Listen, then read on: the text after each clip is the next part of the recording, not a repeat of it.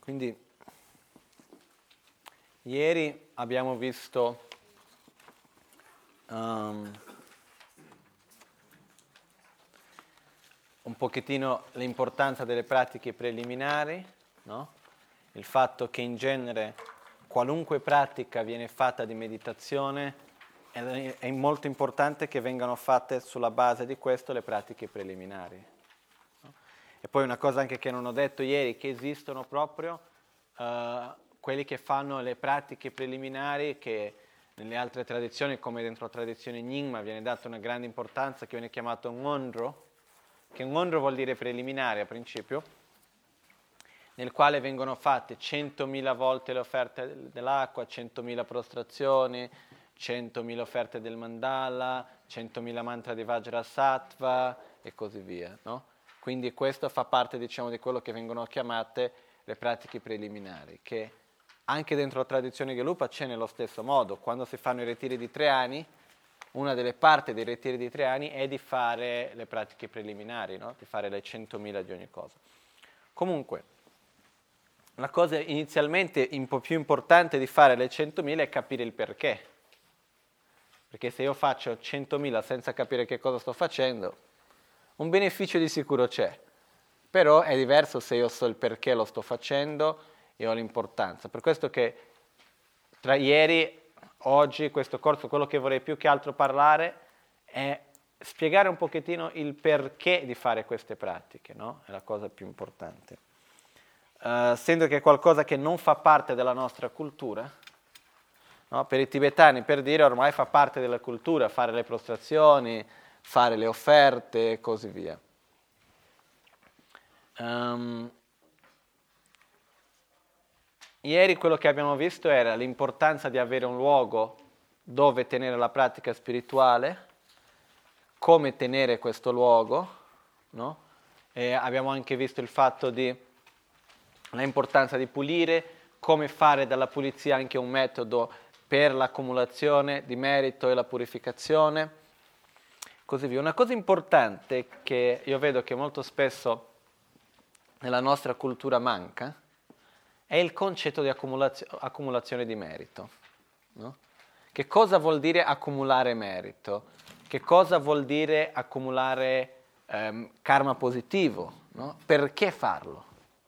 Quando noi parliamo della legge di causa ed effetto, la legge dell'interdipendenza, molto spesso per noi è abbastanza chiaro è facile da capire il fatto che io alzo la mano, quando la faccio cadere può rompere qualcosa, quello è il risultato che è venuto da questo. Però noi non mettiamo molto come risultato che io faccio una causa oggi e potrò avere risultato fra dieci anni, fra vent'anni, fra cent'anni.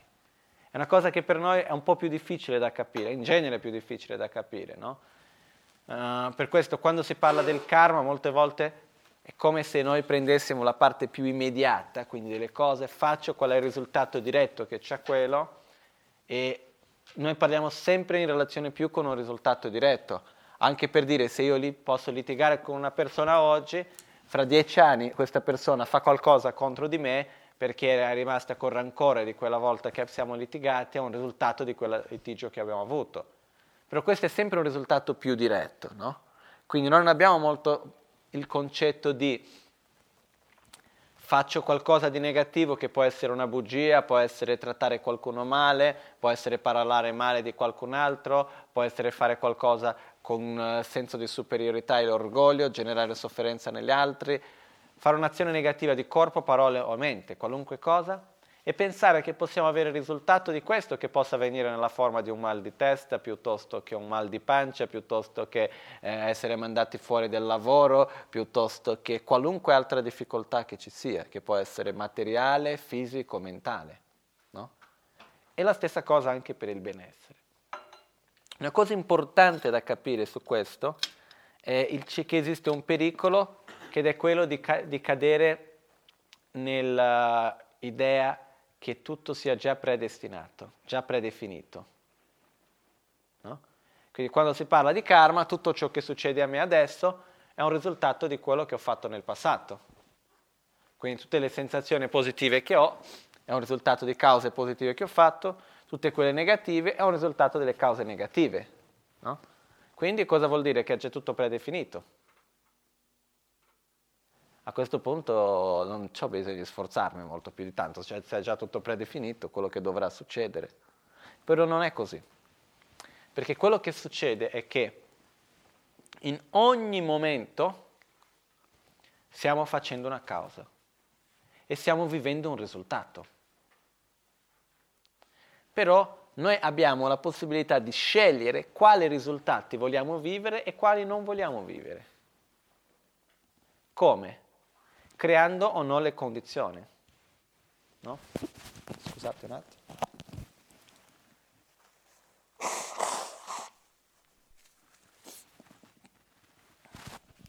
Quello che succede è il sistema di cause e risultato, il karma è causa, condizione, risultato. Non esiste risultato senza che ci sia stata una causa e senza che ci sia una condizione. Per questo anche la definizione di passato, presente e futuro viene fatta. Il passato sono le cause che hanno avuto le loro condizioni e quindi hanno già esaurito loro risult- i loro risultati. Il presente sono le cause che stanno avendo le condizioni e quindi stanno avendo i risultati. E il futuro sono le cause che non hanno ancora avuto condizioni e quindi non hanno ancora avuto risultati.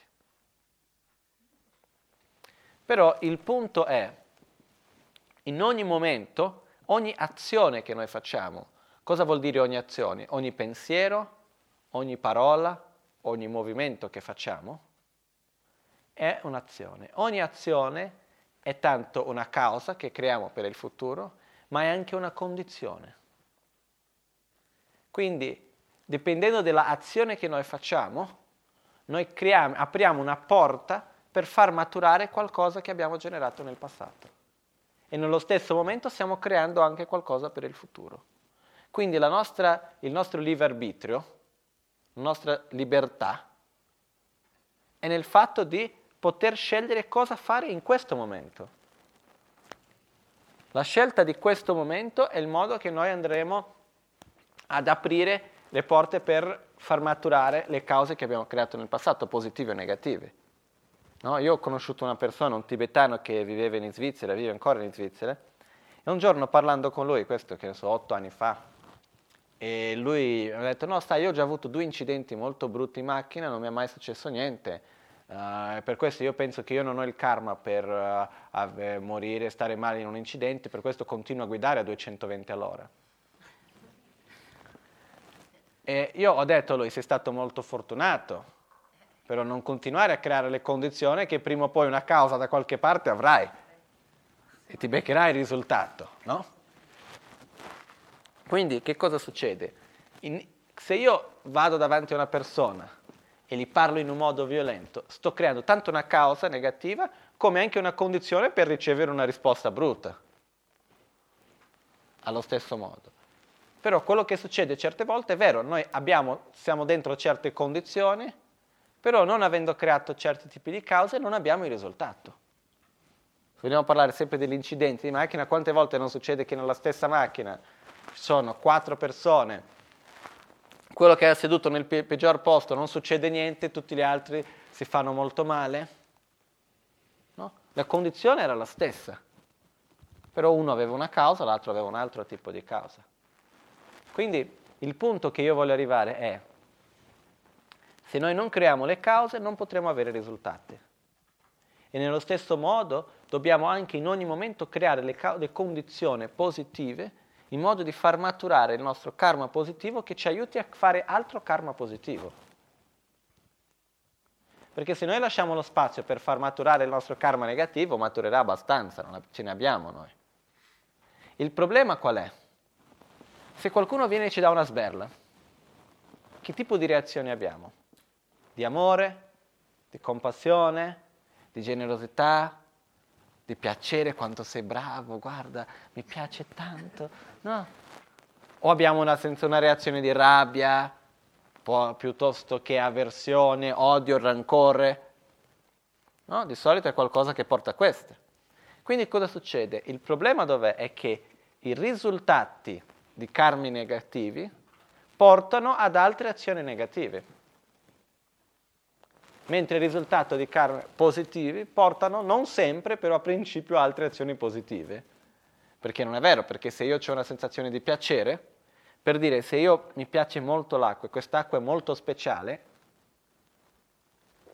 io ho quest'acqua, vuol dire che è un risultato di qualcosa di positivo che ho fatto per avere questa sensazione di piacere. Però se io vedo qualcuno che viene, si siede vicino e comincia a guardare l'acqua, io la metto di qua. Perché? Perché comincio già a generare avversione verso quella persona. Perché? Perché può portare via la mia acqua, che ho attaccamento verso l'acqua. E se vedo che lui cerca di fare in modo di avere la mia acqua, a questo punto gero ancora più avversione. E dall'altro lato cosa succede? Se io ho messo l'acqua qua, io vedo che è buona, non ho neanche finito ancora di bere l'acqua, di godermela tutta, vedo che c'è la brocca di là, genero già attaccamento verso la brocca, desiderio verso la brocca. Però magari non riesco ad arrivare subito alla brocca, perché c'è qualcun altro che è già vicino, quindi generano avversione a quello che è vicino alla brocca in modo di farlo allontanare in modo che io possa avere la brocca. E tutte queste sofferenze non ho ancora neanche finito di bere l'acqua.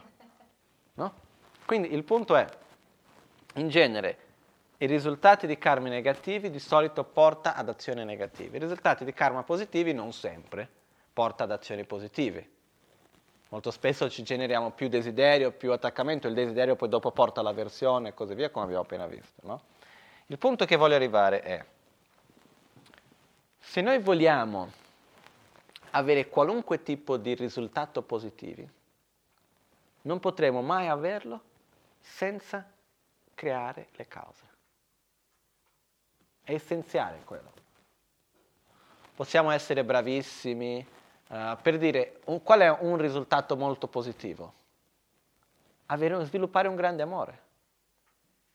Sviluppare la bodhicitta è un risultato meraviglioso avere una vera dedicazione spirituale, avere una fede sincera.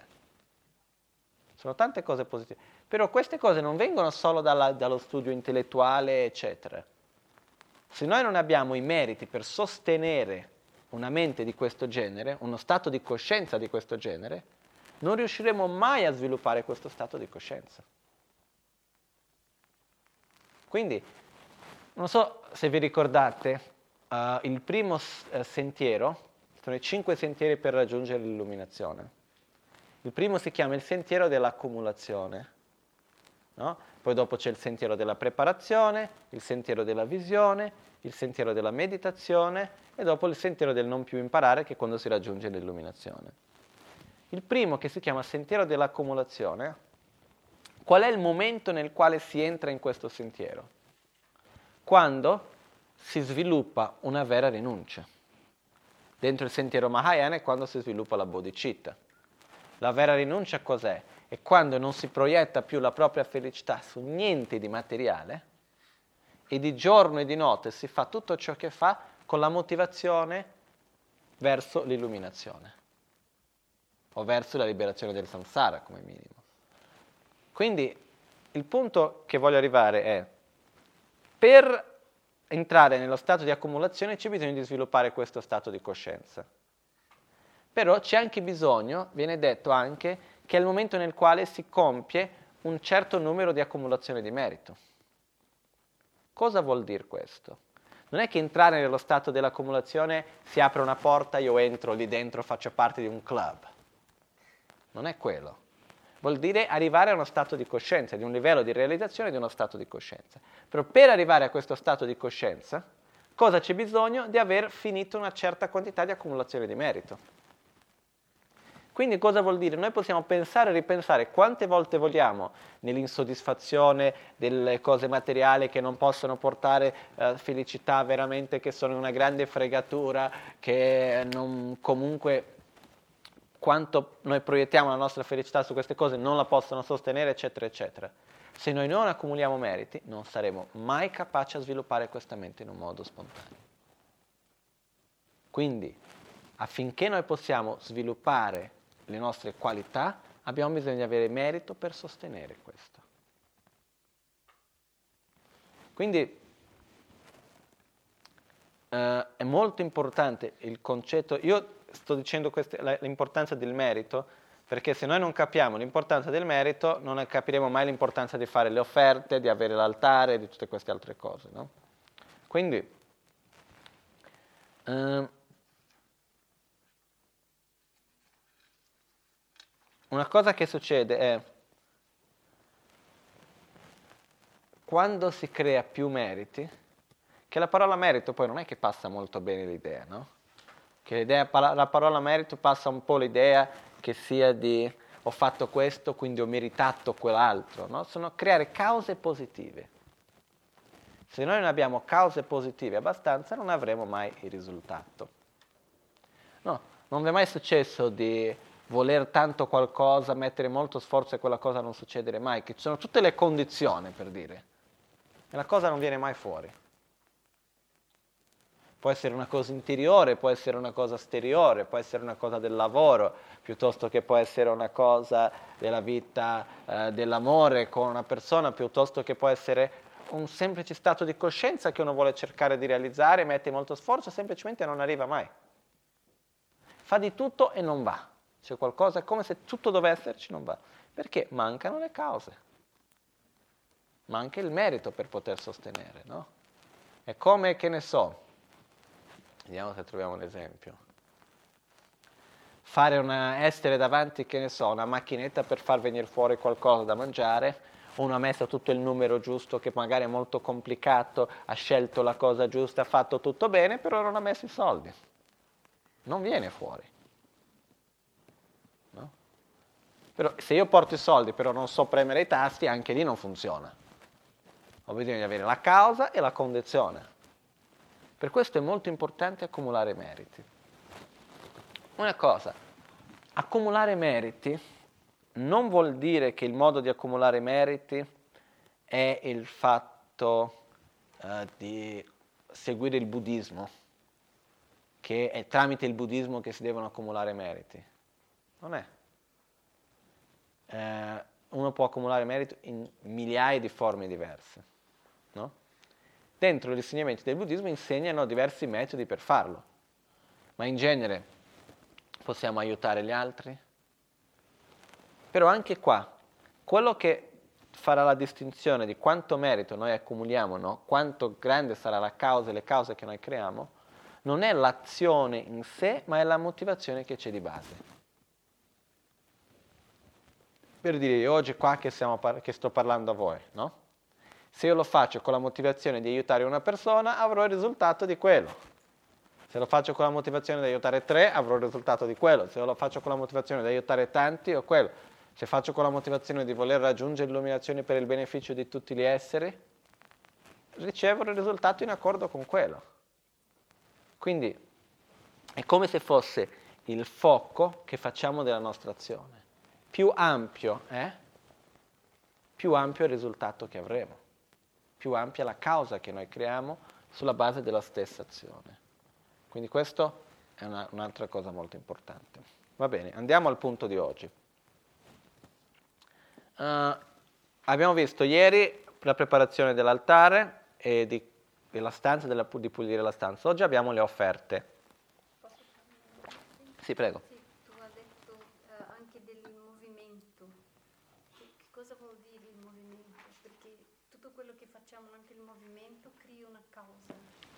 Se io ti do un pugno è un movimento, no? Se io ti faccio una carezza è un altro movimento, è un'azione di corpo che noi facciamo, no? Poi però ci sono azioni positive, negative e neutre. Ci sono tanti movimenti che facciamo neutre, che non c'è nessuna motivazione di base, non creano né benessere né, né sofferenza a nessuno. No? Però il karma, principio, principalmente viene dalla mente perché insieme con qualunque azione c'è sempre una mente dietro. E poi anche tu hai detto che tutto quello che facciamo durante il giorno e durante la notte, mm-hmm. cosa vuol dire? Vuol dire che durante la notte noi non siamo consapevoli delle nostre azioni di corpo e di parola. Per dire, chi parla di notte non è che si ricorda dopo il mattino. Se noi ci muoviamo non è che siamo molto consapevoli di quello che facciamo. Però ci sono le azioni di mente, noi pensiamo di notte. Se noi di notte sogniamo che andiamo a uccidere qualcuno, noi facciamo il karma di uccidere di mente. Non, non, è, non abbiamo ucciso, non è il karma di uccidere, però c'è il karma di aver desiderato, desiderato uccidere. Perché la nostra mente continua, non è che la mente si ferma, ma non ero consapevole, non, non ho la colpa di aver fatto quello. Non ero consapevole che non ci ricordiamo adesso di quello, però eravamo consapevoli, sì, siamo noi che scegliamo quello che sogniamo, quello che non sogniamo, quello che pensiamo durante il sonno. Siamo sempre noi stessi, no? Quindi anche lì c'è l'azione della mente. Prego. Un'altra volta hai detto che poi tutto quello che facciamo deve essere dedicato, altrimenti perde valore. Mm-hmm. E chi non lo sapeva, io sai quante volte ho aiutato, ma non lo ho mai. No, puoi dedicare da adesso quello che hai fatto. Non è che quello che succede è che quando noi facciamo, accumuliamo dei meriti, facciamo delle azioni positive e non dedichiamo, quello che accade è è come se diventassero molto vulnerabili queste azioni. Per dire, uh, noi con la rabbia, con, principalmente la rabbia, ma tutte le emozioni negative, guidate principalmente dalla rabbia, distruggono le nostre azioni positive che abbiamo fatto. Quindi cosa succede? Finché un'azione è fatta e non è dedicata per gli altri, non è, fatto, non è dedicato questo per gli altri, rimane vulnerabile alla rabbia, eccetera. Quando viene dedicato in un modo altruistico, con una buona motivazione, questa, queste azioni che noi abbiamo fatto, è come se noi proteggessimo queste azioni, queste cause che abbiamo creato e le mettessimo in banca da qualche parte, uh, in modo che dopo anche con la rabbia non vengono distrutte più. Però anche se, per dire, puoi sempre dedicare, quando si fa la dedica, non è che dobbiamo dedicare solo quello che ho fatto adesso qua, dobbiamo dedicare tutti i meriti che noi abbiamo accumulato oggi, ieri, l'altro ieri, in questa vita, in tutte le mie altre vite del passato e tutti i meriti che tutti gli altri esseri abbiano anche accumulato. Carlo, quanto è importante la consapevolezza in che senso? Di saper di stare accumulando meriti, in quel senso? Non è estremamente importante. Al contrario, se noi vogliamo fare qualcosa perché vogliamo accumulare meriti, uh, per dire io voglio aiutare qualcuno perché quello mi fa accumulare merito, di sicuro, accum- sicuro accumuliamo meno meriti che se vogliamo aiutare qualcuno perché l'altro è sofferente e lo vogliamo aiutare. No? Non deve essere una cosa uh, autogratificante il fatto di fare delle azioni positive perché vogliamo accumulare meriti. No?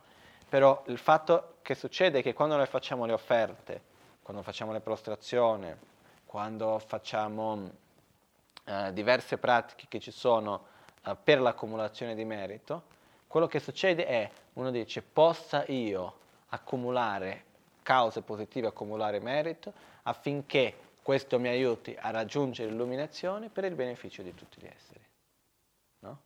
Quindi diventa diciamo, importante questa consapevolezza di quello che uno sta facendo quando rientra più nella parte delle pratiche spirituali come le offerte, le prostrazioni, le varie visualizzazioni e così via. Ma, ma c'è un mantra, no? Che... Sì, sì, quello arriviamo, piano piano.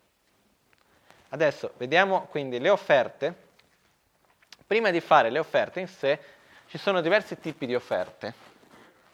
Esistono offerte in- esterne, interne, segrete, di vacuità e di realizzazione. Sono in genere i cinque principali tipi di offerta che esistono. Qua vedremo principalmente i tipi di offerte esterne, poi alla fine leggiamo nella Guru Puja che c'è un verso per ogni, ogni tipo di offerta diversa. E esiste anche l'offerta di bodhicitta e anche altri tipi. Comunque, prima abbiamo capito un pochettino l'importanza del perché fare le offerte. No? Un'altra cosa importante, quando noi faccia, parliamo delle offerte esterne, eh, le offerte esterne che cosa sono? Cibo, incenso, fiori, il sole, la luna, qualunque cosa di esterno è un'offerta esterna. No?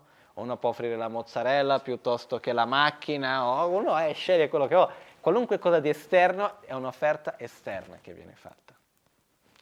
Che esista direttamente qua, che io l'abbia comprato, l'abbia messo qua, o che io ce l'abbia e faccio quell'offerta o che io visualizzi, è sempre un'offerta esterna.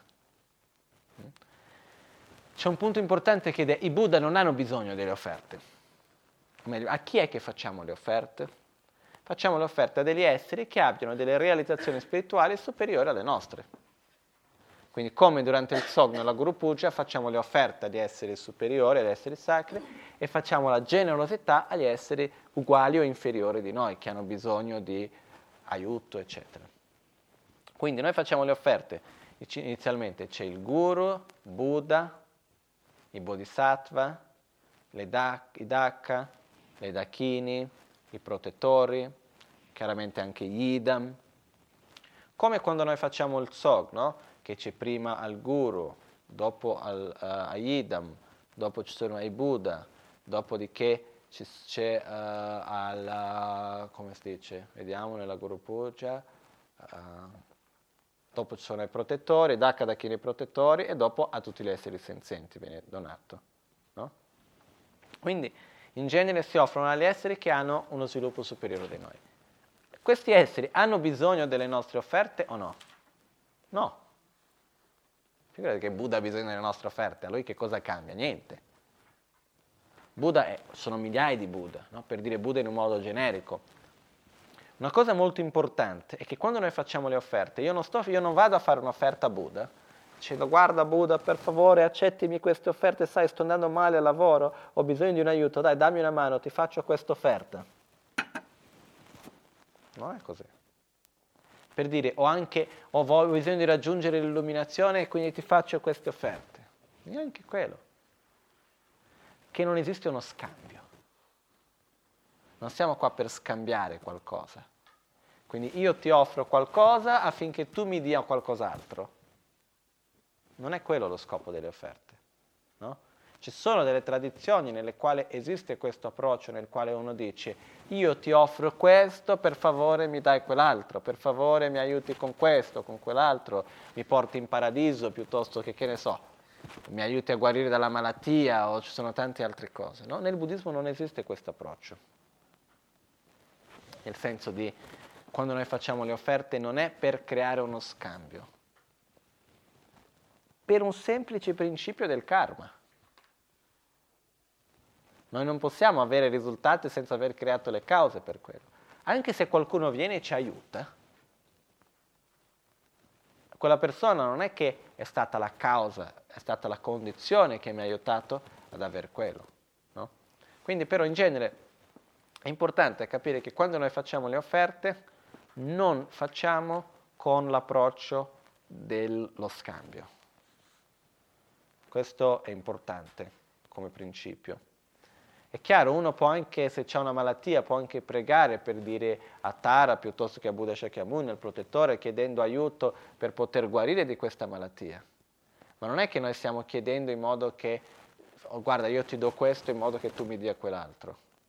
Ma più che altro, se io ho la possibilità di accumulare dei meriti facendo queste offerte, quello mi aiuterà a guarire della malattia effettivamente. In questo modo è Chiaramente gli esseri sacri, essendo esseri che esistono, non sono cose che sono lontani da noi, se una persona può portarci un'influenza positiva e aiutarci a creare condizioni positive, è chiaro che un altro, un essere molto superiore come un Buddha, un Bodhisattva, un Dakona, un Dakini, un protettore, eccetera, possono fare lo stesso. Di più ancora. No? In questo modo è possibile pregare e chiedere aiuto, diciamo, agli esseri sacri, però non con questo approccio di scambio. Questo è importante anche vedere. No? Quindi non è chi fa più offerte avrà più aiuti, chi fa meno offerte avrà meno aiuti o cose di questo genere. Questo non esiste. Buddha ha la stessa compassione per tutti gli esseri. Non è che vuole più a uno, meno all'altro, no, tu mi hai offerto un tè buono, tu mi hai offerto un tè brutto, o tu mi hai fatto le offerte in un modo molto bello, ti vuole aiutare, no, tu non mi hai fatto le offerte, non ti vuole aiutare. Noi facciamo le offerte per il nostro proprio bene, non perché vogliamo dare qualcosa alla divinità. Questo è importante. Il Buddha è un bodhisattva e i protettori che sono sempre comunque degli esseri illuminati, eccetera, hanno lo stesso approccio verso tutti, hanno la stessa compassione verso tutti. Poi quello che succede è il fatto che affinché qualcuno mi possa aiutare io devo aprirmi per poter ricevere questo aiuto. Quindi il fatto, quando noi facciamo le offerte, le, i pugi e così via, quello che noi stiamo facendo in verità anche è creare un legame. Quindi più forte diventa questo legame, più noi ci affidiamo a uno, più quella persona ci può aiutare. Anche nel mondo umano, per dire. Se noi vediamo, sentiamo che qualcuno ha molta fiducia in noi, sentiamo automaticamente la responsabilità di dover aiutare quella persona. Se noi sentiamo che qualcuno non ha la minima fiducia in noi, non sentiamo la responsabilità perché anche sentiamo che abbiamo meno possibilità di aiutare quella persona. È la stessa cosa. Quindi è questo legame che viene creato. Però non è da quante offerte facciamo, quante buone sono le offerte che facciamo, che le altre che i Buddha, i Bodhisattva, eccetera, ci vorranno aiutare di più o di meno. Questo non esiste. Il punto che c'è è che sono le cause che noi stessi stiamo creando. Uh, c'era Atisha che faceva le offerte tutti i giorni. E una volta, quando lui era già molto anziano e non riusciva neanche a camminare molto bene, a stare in piedi senza, tremare, senza che le gambe tremassero, uh, i suoi attendenti hanno detto a lui, ma lascia stare di fare le offerte ogni giorno, no, lo facciamo noi per te, non ci sono problemi. E lui ha detto, ah sì? E perché non mi dite, lascia stare di mangiare, tanto mangiamo noi per te? Ha detto, è importante tanto quanto, per me è una cosa essenziale poter fare le offerte. Comunque, il fatto è questo è la Tisha, no? Noi ci sentiamo tanti speciali, magari certe volte vicini dal Dharma, di questo, di quell'altro, no, ma le offerte è una cosa semplice, non è tanto importante o di qua, di là.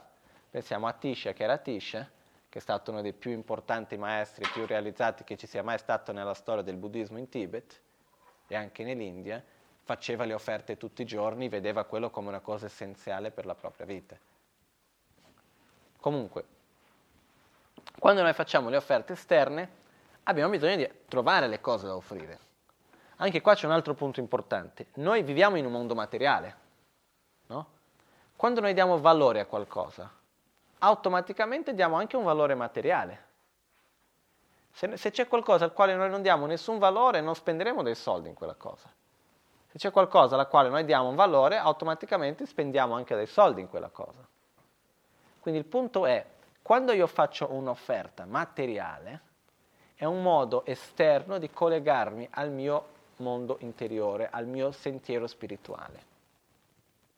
Perché quando faccio un'offerta a Buddha non è che sto offrendo a una divinità esterna e chiedendo per favore portami da non so dove. In verità quello che noi stiamo facendo è allo stesso momento riconoscendo le qualità di Buddha, però stiamo anche riconoscendo il nostro proprio potenziale di illuminazione e dando valore alla nostra vera natura e al nostro sentiero spirituale. Quindi, essendo che noi viviamo in un mondo materiale, è importante questa, usare il materiale in un modo positivo, che ci dia una spinta verso il sentiero spirituale. Quindi, per fare le offerte abbiamo bisogno di trovare le cose, no? Quindi, per preparare le offerte in un modo corretto, senza dissimulazione. Adesso spiego cosa voglio dire con dissimulazione. Uh, ci sono due modi scorretti o di dissimulazione per ottenere le offerte, che sarebbero, um, o meglio, due modi scorretti per fare le offerte, no? Che sarebbe il modo di ottenimento delle offerte e la motivazione con la quale si offre. Sono le due cose importanti. Il primo che sarebbe il modo di ottenimento delle offerte. La cosa importante è ricordarci perché stiamo facendo le offerte stiamo facendo le offerte perché vogliamo accumulare meriti per poter raggiungere l'illuminazione. Per questo è assurdo ottenere qualcosa per fare l'offerta in un modo che sia in contraddizione con lo scopo e con il sentiero che vogliamo seguire. Per questo non possiamo, è completamente scorretto, offrire qualcosa che abbiamo ottenuto rubando, che abbiamo ottenuto con la bugia, che abbiamo ottenuto creando della sofferenza a qualcun altro, che abbiamo ottenuto in un modo con la falsità, a principio. Per questo noi non dobbiamo, uh, per dire, vado nel mercato, vedo che quello lì mi ha messo tre pomodori o tre mele in più di quello che doveva. Ah, buono. Sto zitto, mi sono accorto, però sto zitto, e quello che faccio poi vado lì e offro quelle mele. No? In quel modo cosa ho fatto? È un'offerta scorretta, invece di accumulare merito mi fa più male. Invece quello che succede è uh, queste offerte scorrette vengono principalmente, quello che dobbiamo osservare è come otteniamo, se abbiamo ottenuto in un modo corretto o in un modo scorretto. Cos'è un modo scorretto? È un modo guidato dalla, come si dice, uh, dalla bugia, dal furto, dalla falsità, a principio. Uh, però c'è una cosa importante anche.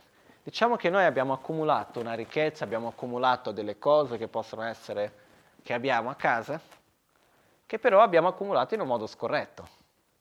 E siamo consapevoli di quello. A questo punto, se noi offriamo quello che abbiamo accumulato in un modo scorretto, come un modo di purificazione a quello che abbiamo fatto, va bene. Quello che noi non dobbiamo fare è accumulare, eh, ottenere in un modo scorretto per offrire. No? È diverso offrire qualcosa che abbiamo ottenuto in un modo scorretto e ottenere qualcosa in un modo scorretto per offrire. È diverso, no? Quindi se noi vediamo che abbiamo ottenuto qualcosa che è stato in un modo scorretto, Invece di stare lì a, sentire, a avere senso di colpo o qualcosa, dobbiamo prendere quello e offrirlo a, a, una causa positiva, in relazione in questo caso in relazione con il Dharma, offrire ai tre gioielli, in un modo con questa motivazione per poter purificare quello che abbiamo fatto. Però non dobbiamo andare a cercare qualcosa per offrire in un modo scorretto. Quando si parla del modo scorretto, esistono quelli che vengono chiamati cinque modi di sussistenza scorretti che sono principalmente per i monaci. Però sono importanti e belli anche da mettere qua. Sono principalmente per i monaci, però anche i laici, potendo seguirli, non seguirli, è meglio. No? Sono. Il primo è quello che viene chiamato l'adulazione. Che cosa vuol dire? Vuol dire io ho voglia di qualcosa, no? vado a casa di qualcuno, so che quella persona ha qualcosa che a me mi piacerebbe, quanto sei bravo, carino, simpatico, vado lì, parlo bene della persona, sorrido, faccio complimenti, perché? Perché voglio avere quella cosa lì. Se io riesco ad avere quella cosa, bene, ho, comp- ho compiuto questo, diciamo, questa adulazione che è un modo scorretto di ottenere qualcosa. Se io vado da qualcuno, faccio i complimenti in un modo sincero, dopo la persona mi regala qualcosa, va benissimo, non c'è niente di male ma è il voler fare complimenti, essere simpatico, quindi con falsità, per voler ottenere qualcosa di materiale. No? Come è scritto qua, fare complimenti ed essere simpatici con la motivazione di ottenere qualcosa di materiale in cambio. È il primo. Il secondo è l'inganno. Um, ad esempio, raccontare come quello che era stato donato in un altro momento è stato di beneficio o parlare della necessità che si ha di qualcosa con la motivazione di ottenere qualcosa di materiale in cambio. No? Quindi io vado e dico, no, ti ricordi quando mi hai regalato quella cosa lì l'anno scorso? Guarda, è stato ottimo, è veramente molto utile. Per dire con quale motivazione? Con la motivazione di avere qualcosa in cambio, di avere la stessa cosa un'altra volta o di avere qualcos'altro in cambio. No? Quindi io posso molto bene parlare del beneficio che mi, ha, mi è stato quello che tu mi hai regalato l'anno scorso. Però perché? Perché voglio essere carino, voglio riconoscere quello che tu mi hai dato e va benissimo. Se io l'ho fatto con la motivazione che tu me lo dia un'altra volta, a questo punto è un modo scorretto. Uh, la terza, è che la parola, già il nome già dice tutto, è la generosità calcolata. Quindi cosa vuol dire? Io ti do qualcosa di piccolo sperando che tu mi dia qualcosa di più grande indietro. No? Per dire ti chiamo a casa, ti offro una tazza di tè sperando che tu mi faccia un regalo di qualche altro tipo. Uh, che ne so, stavo parlando l'altro giorno con la Malawa su queste cinque forme di sussistenza scorretti e lui mi ha raccontato questa storia che in monastero da lui c'era un ragazzino in India E questo ragazzino aveva una volta osservato e diceva, ma guarda che strano, eh? quando arrivano le persone da fuori che conoscono il monastero, gli offrono una tazza di tè e dopo una zuppa nella cucina. Quando invece arrivano quelli che vengono dalla Svizzera, i tibetani che vivono in Svizzera, mandano la macchina a prenderli, ricevono la cata, li portano in ufficio, eh, li portano dopo nel vassoio la zuppa e tutto il resto, no? Come mai? E parlando con la Malola, diceva, questa è una generosità calcolata, no? Quindi stai dando qualcosa che a te ha un costo, sperando che l'altro ti dia qualcosa di più. Quindi non è una vera generosità quello. Quindi questa è anche una cosa sul quale dobbiamo stare attenti. Quindi, e poi il, quint, il quarto che sarebbe la coer, italiano, coercizione. La coercizione viene principalmente tipo vengo da qualcuno e parlo, ah ma tu sai quanto è importante la generosità, adesso in questo momento della tua vita sei in un momento difficile, però se sei generoso, doni qualcosa al mio progetto che ho in Tibet, vedrai come accumulerai del meriti e i tuoi problemi non ci saranno più. Io sto forzando quella persona a fare una donazione. Io non lo sto prendendo i soldi e togliendo, però io la sto forzando. Questo è un altro modo di sussistenza sbagliato. O un altro modo di questa sussistenza sbagliata è vedere che qualcuno sta per dare qualcosa a qualcun altro e andare a dire no, ma non dai a quella persona, quello non ha bisogno, dammelo pure a me, che a me mi serve di più. È un altro modo di farlo. Il quinto è l'inganno. Quindi eh, l'inganno che cos'è? È tenere un comportamento, diciamo che io quando sono a casa, da solo, dove nessuno mi vede, c'è un comportamento di un certo tipo magari non in accordo con il Dharma, per dire, nel caso di un monaco, no? E cosa succede? Quando esco e sono in pubblico vado tutto perfetto, preciso, e cerco e tengo l'atteggiamento tutto preciso. Perché? Perché voglio che gli altri dicano ma quanto è bravo e mi facciano una donazione, mi facciano un regalo, qualcosa. Quindi è tenere un atteggiamento diverso di quello che uno ottiene di solito con la motivazione di ottenere qualcosa di materiale in cambio. Quindi che ne so, vado, di solito ho un certo tipo di atteggiamento e vado alla casa dei miei genitori sperando che loro mi diano qualcosa, io ho un atteggiamento completamente diverso. Però se la motivazione è diversa, se la motivazione per esempio è io non voglio, anche se quando sono chiuso a casa ho un certo tipo di atteggiamento, per dire mi vesto in un certo modo strano, quando esco voglio vestirmi bene preciso perché non voglio far passare una brutta immagine della comunità monastica, questo momento va bene, non è un'azione negativa.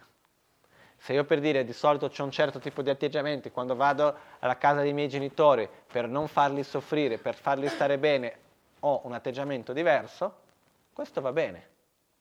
Quindi come possiamo vedere, quello che cambia è la motivazione.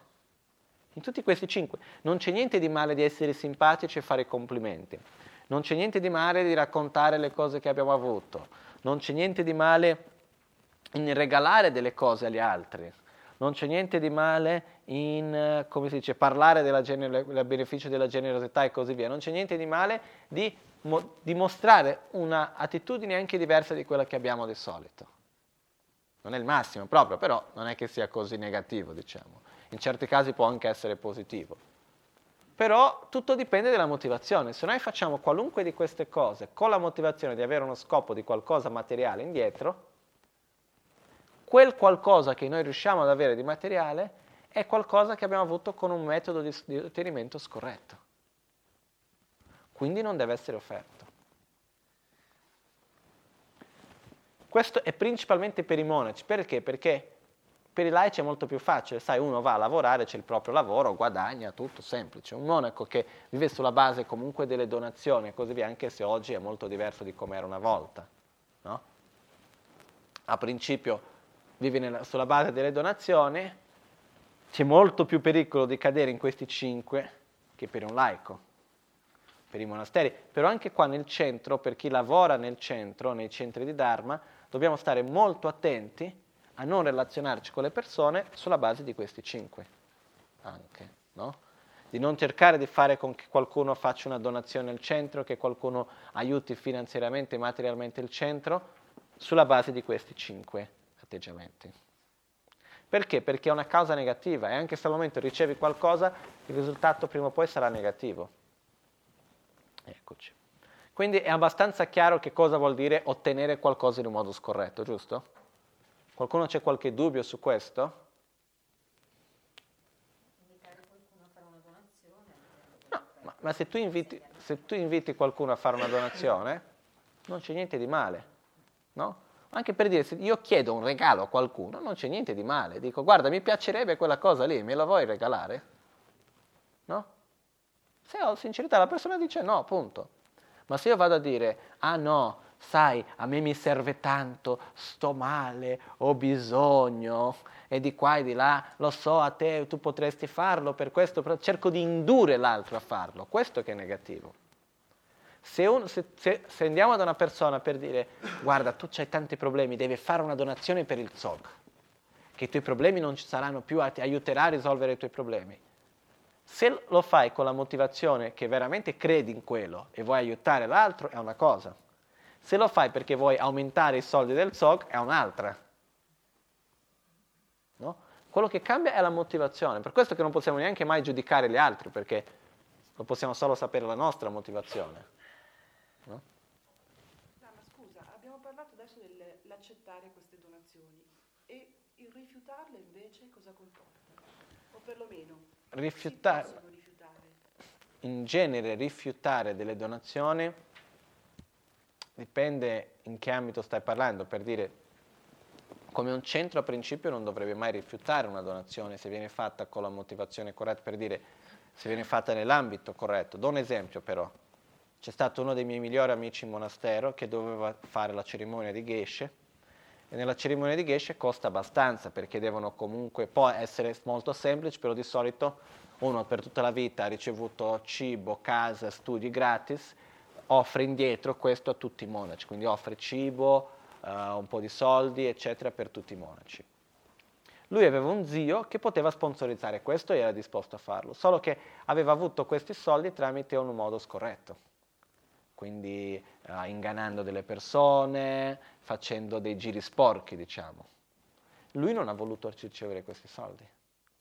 Ha detto non grazie, che non voleva offrire qualcosa che era un'offerta per il Dharma con qualcosa che lui sapeva che era stato ottenuto in un modo sporco. No? Però qua dipende molto, perché, se, perché la motivazione... Qua, qual è il punto qua? Che non è che la persona che voleva offrire voleva offrire per far purificare il karma di quello che aveva avuto. Non era questa la motivazione di chi stava dando. Chi stava dando voleva dare perché era il suo nipote e voleva fargli un'offerta. Quindi se fosse stato il zio a dire no, io ho fatto qualcosa di negativo, non va bene, a questo punto sì avrebbe accettato. Però non era stato il zio, il zio continuava a fare lo stesso tipo di attività, non, era, non si era mica fermato. No? E quindi era diverso, questi erano sempre soldi sporchi, in questo modo. Ma è vero che un monaco non deve mai rifiutare le offerte? In genere no, in genere un monaco non deve mai rifiutare le offerte che vengono fatte questo è chiaro. La cosa è importante anche, comunque, come si può dire, uh, quando qualcuno fa un'offerta, in genere, uh, ci sono certe volte che delle persone fanno delle offerte senza essere molto chiare di quello che stanno facendo e danno di più di quello che possono dare. Questo punto è importante anche far capire alle persone e non accettare qualcosa che dopo può essere un danno a quella persona aver dato. Questo è importante di avere, tener conto anche. No? Però in genere sulla base del monaco viene dal fatto di deve sempre accettare tutto ciò che viene dato. Questo fa, fa parte dei voti monastici a principio, però se andiamo a vedere proprio i voti monastici, il monaco deve accettare tutto ciò che viene donato, però non deve tenere soldi, non deve tenere, per dire, nei voti monastici il, il, il monaco non deve toccare l'oro, non deve toccare l'argento e così via, no? Quindi sono a principio, deve accettare tutto ciò che viene offerto, però non deve neanche trattenere ricchezze. No? Quindi sono diverse cose, però qua entriamo nei voti monastici che è un altro discorso. Comunque, in genere è chiaro cosa vuol dire ottenere qualcosa in un modo scorretto, no? Ok. Adesso vediamo la seconda parte, che sarebbe la motivazione con la quale dobbiamo fare le offerte. Quando noi facciamo le offerte, eh, dobbiamo farle con una motivazione che sia in accordo con lo scopo per il quale stiamo facendo le offerte. No? Questa è una cosa, la motivazione scorretta è più pericolosa nelle culture orientali o nei posti dove diciamo, la tradizione buddista è più forte, tipo qua dal Bagnano diventa già un po' più pericoloso. In un posto dove non c'è nessuno buddista è meno pericoloso.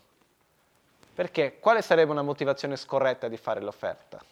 Vado lì, oggi è il giorno di Vajrayogini, preparo un sok per Vajrayogini meraviglioso, metto tutte le offerte bellissime perché voglio far vedere che io sono un bravo praticante di Vajrayogini. Motivazione sbagliata, karma negativo. Quindi è chiaro, perché la mia motivazione è 100% mondana, è quella di quale? Di avere un'immagine migliore, che gli altri pensino quanto io sono un bravo praticante. Non è perché voglio raggiungere l'illuminazione piuttosto che uscire dal samsara o qualunque altra cosa di quel genere. No? Prego. Cioè, a me viene in mente un po' un'insalata mista di tutto quello che hai detto. Uh-huh. Cioè, del tipo, eh, d'accordo, percezione, inganno, tutte le cose di cui abbiamo parlato. È molto difficile capire qual è la differenza tra una cosa e l'altra, nel senso, c'è il momento in cui ti, tu ti senti in sintonia col momento che stai vivendo, col posto in cui stai vivendo, con quello che stai facendo e sei convinto di farlo naturalmente per il gusto del farlo e stai facendo, credi, è qualcosa di positivo.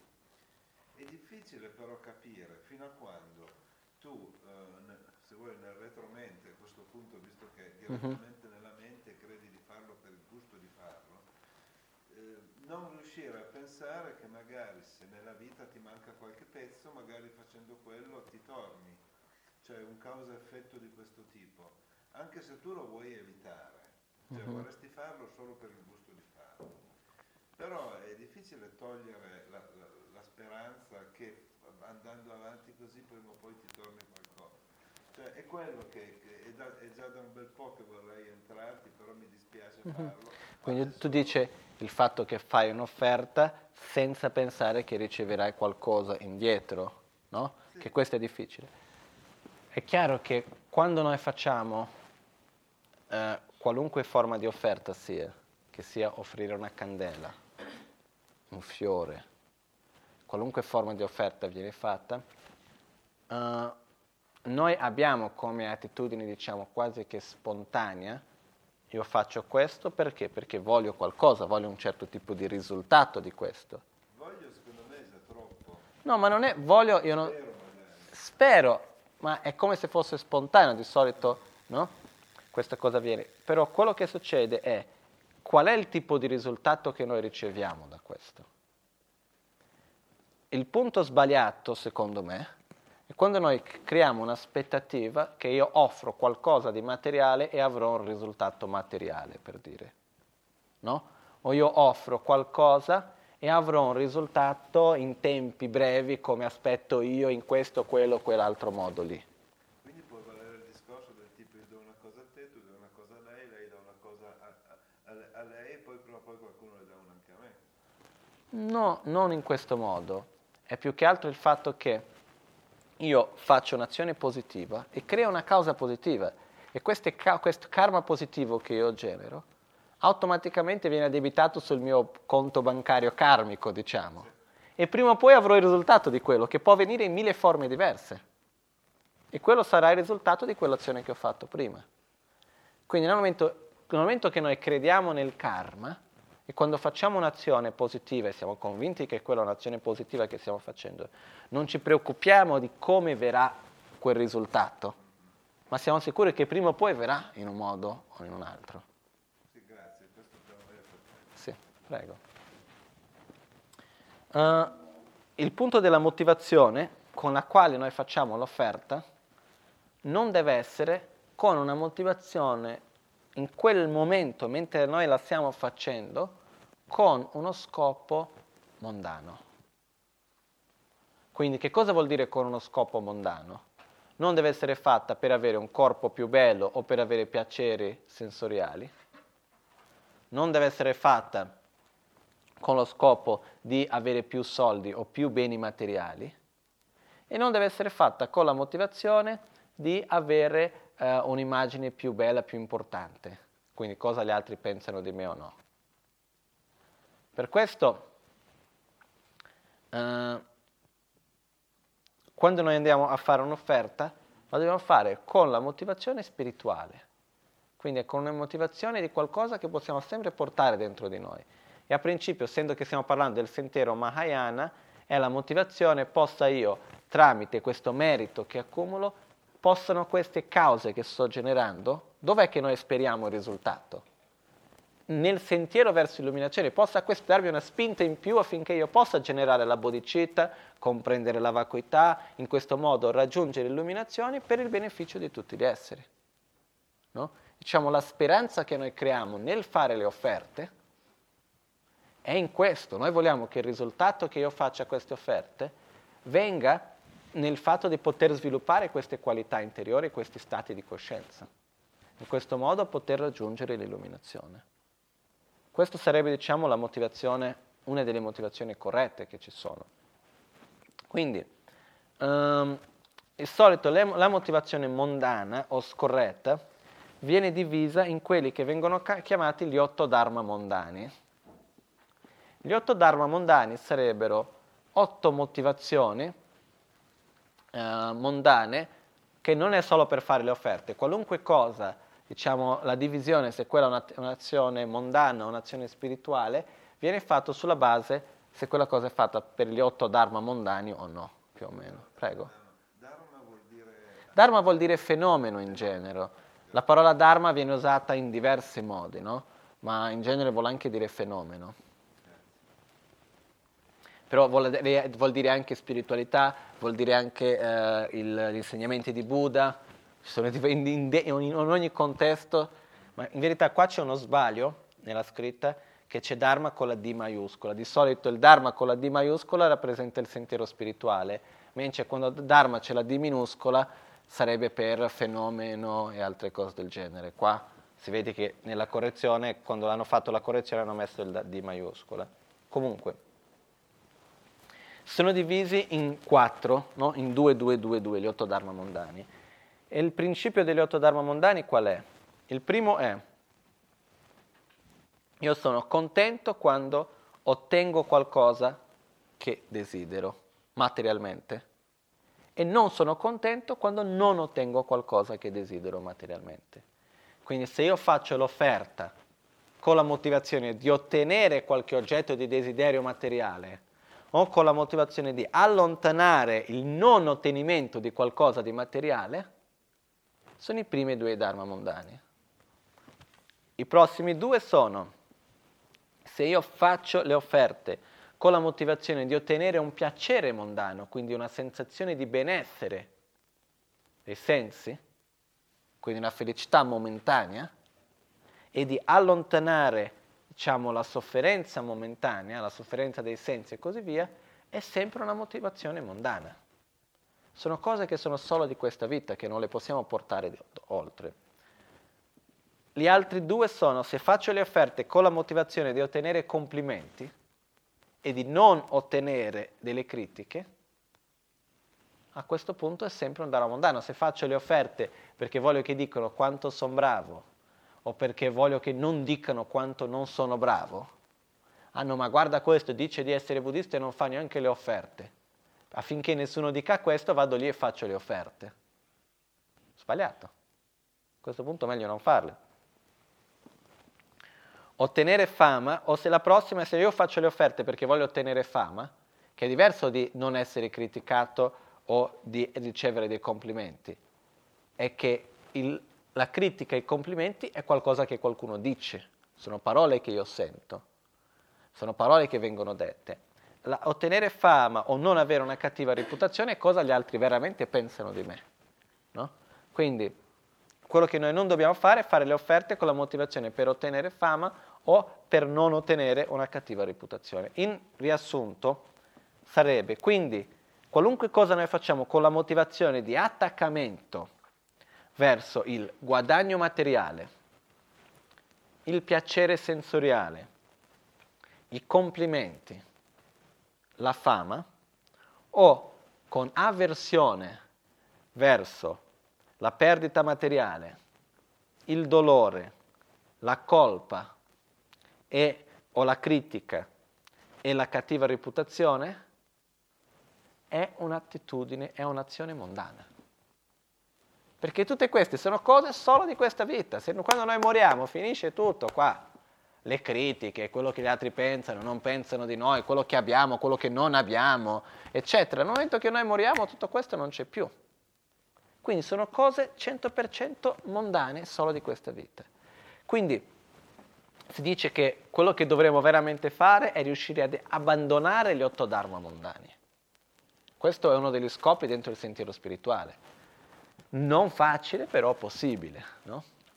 E c'è stato, come questo ho, ho tratto dal testo di Papon Karimbo, Liberazione nel palmo della tua mano, no? è la storia di Geshe Ben Kungel. Geshe Ben Kungel è uno dei miei idoli. Era uno dei, diciamo, in, prima di diventare un monaco era, faceva parte diciamo, della mafia tibetana in un certo modo. Non proprio mafia, era uno che faceva rapine e cose del genere della regione del Kham del Tibet. Erano molto diretto. E lui quando è stato un momento nel quale ha riconosciuto che, che quello che stava facendo, il quanto non fosse una cosa positiva, e una cosa negativa quant'era, e ha detto ho voluto cambiare vita, si è fatto monaco e ha veramente cambiato il suo modo di vita. Però era un uomo molto diretto. Un giorno lui stava facendo un ritiro e era nella sua stanza di ritiro e ha saputo che quel giorno veniva il suo sponsor a trovarlo. Lui cosa ha fatto? È andato, ha preparato tutte le offerte che faceva tutti i giorni, però quel giorno le ha fatte più belle. Ha messo i fiori, ha cercato di fare tutto il modo per fare le offerte molto belle, molto speciali. E dopo, prima aspettava con lo sponsor, si è seduto e ha guardato l'altare. E ha chiesto, ma perché ho fatto tutte queste offerte così? perché voglio fare bella figura col mio sponsor in modo che lui mi dia qualcosa di più. Questo non va per niente bene. Ha preso, sai che ci sono i porti incensi con le, tutte le cenere dentro? Ha preso, ha messo la mano piena di cenere e ha buttato sulle offerte. E ha riempito le offerte di cenere e si è seduto e è rimasto lì a aspettare lo sponsor. Lo sponsor è arrivato, ha visto quello lì, non ha detto niente, non so, o ha detto qualcosa, comunque. Quello che succede è che questa storia è andata avanti. È arrivata a un maestro molto importante che era chiamato il, come si chiamava? Era il, aspetta, Padampasanghe. Questo maestro Padampasanghe è uno dei più famosi che c'è stato e anche all'epoca era uno dei lama più importanti. E Padampasanghe ha detto, la, la migliore offerta questi giorni che è mai stata fatta in Tibet è stata l'offerta di, uh, che ha fatto Ben Kungel. Perché lui quello che ha fatto ha preso le cenere e ha buttato sopra gli otto dharma mondani. No? In questo modo, avendo distrutto gli otto dharma mondani, ha fatto la migliore offerta che poteva fare. Quindi, quello che succede è, e qua Papunka Rinpoche dice, no? la vostra motivazione non dovrebbe essere inquinata dagli otto dharma mondani, né rivolta unicamente all'ottenimento di rinascite fortunate o della liberazione personale. Dovreste fare ogni sforzo per sviluppare bodhicitta nel vostro continuo mentale. Quindi il fatto è, eh, è molto, secondo me, abbastanza chiaro e noi sappiamo molto bene che cosa vuol dire fare qualcosa con una motivazione degli otto dharma mondani, li conosciamo abbastanza bene, no? Uh, La cosa importante è, noi da un lato non abbiamo, ta- perché ho detto che non abbiamo tanto pericolo di entrare nella motivazione scorretta? Perché se siamo in un posto dove nessuno sa che cosa è fare l'offerta, perché dobbiamo fare l'offerta per far vedere a qualcuno? Non c'è quello. O neanche fare l'offerta perché? Perché di tradizione? Neanche. No? Diciamo se i nostri genitori avessero sempre fatto le offerte, i nostri nonni avessero sempre fatto le offerte e così via, e noi anche facciamo le offerte, non sappiamo perché, però li facciamo. E lì magari c'è il pericolo anche di entrare in una motivazione scorretta. Perché? Perché voglio mantenere la tradizione, perché voglio far bella figura con la mia famiglia o con gli altri che vengono o qualunque altra cosa. Da noi fare le offerte è una cosa che nessuno, non è normale.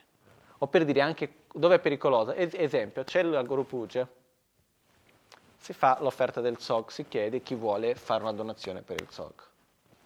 Io dico, in verità non ho la minima voglia di donare niente ho voglia di dare un euro. Però vedo che quello a fianco ha dato 5 e quello prima ha dato 10. Quindi dico no, faccio una brutta figura se do solo un euro. Meglio che io dia 5. Qual è la motivazione? Non fare una brutta figura. Dharma mondano, numero 6. Non ricevere, non avere critiche. O magari io faccio con la motivazione, o, vedo, o volevo dare 5, vedo che quello di prima ha dato 10, l'altro ha dato 20, io do 50. Perché? Perché voglio fare Dharma mondano numero 5, ottenere complimenti.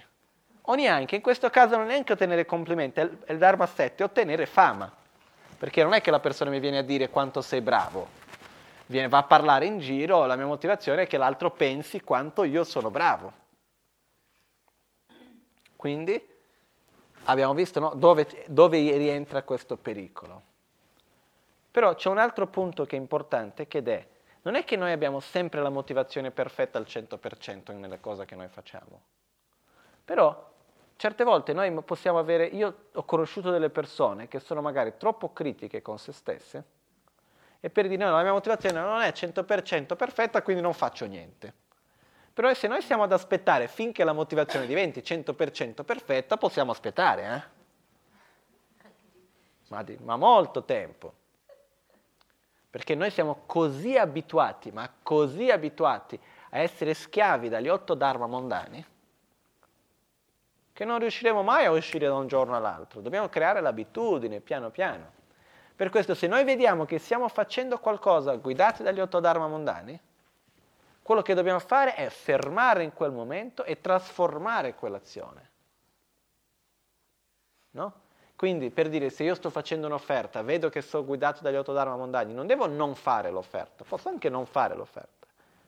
Ma sarebbe meglio che io dica, possa invece tra i meriti di questa offerta io riuscire ad accumulare meriti per sconfiggere gli otto dharma mondani ma questo dipende di ognuno. Per certe persone, in certi casi, è veramente dire no, meglio di no, basta, fermo qua. Fare il contrario di quello che uno sta per fare certe volte, perché questo ci dà una, certa, una scossa in un certo modo. No? Ben Quingel, questo sempre Geshe Ben Quingel, che era molto diretto, un giorno è andato a fare una puja, una cerimonia, nella casa di una famiglia. Mentre stava facendo questa cerimonia, ha aperto il cassetto, era da solo, un momento in, in questa sala, ha aperto il cassetto e ha trovato delle cose d'oro dentro. Ha guardato e il primo approccio che ha detto è che nessuno mi sta vedendo di prendere e rubare. Ha preso in mano, però quando aveva preso in mano queste cose d'oro si è ricordato ma io sto facendo una cosa sbagliata, non dovrei rubare. Ho cambiato vita proprio per quello. Non è corretto quello che sto facendo. Che cosa avremmo fatto? Rimesso indietro, ho, ho, detto no, fa niente, dai, è una cosa piccola, ma che se ne frega, non, neanche, non si accorgeranno neanche, metterli in tasca. O potremmo anche aver detto, ah no, ma io questo dopo faccio un'offerta per questo o per quell'altro.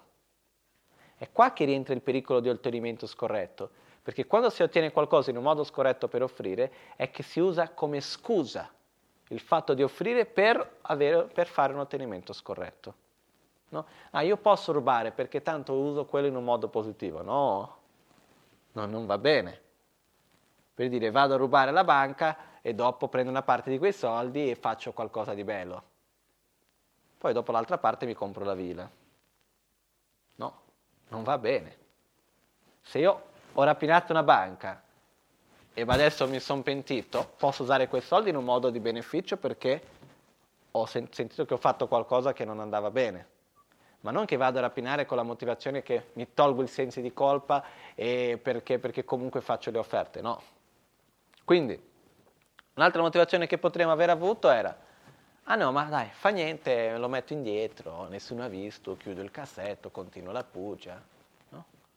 Ben Kungel no, ha preso le cose d'oro, ha alzato la mano, ha preso l'altra mano e ha cominciato a gridare c'è un ladro nella casa, c'è un ladro nella casa. Sono venuti quelli della famiglia e hanno detto oh, ma dov'è questo ladro? E lui faceva vedere le cose in mano. E questi, ma questo è pazzo, no? Ma che sta facendo? Lui cosa ha fatto?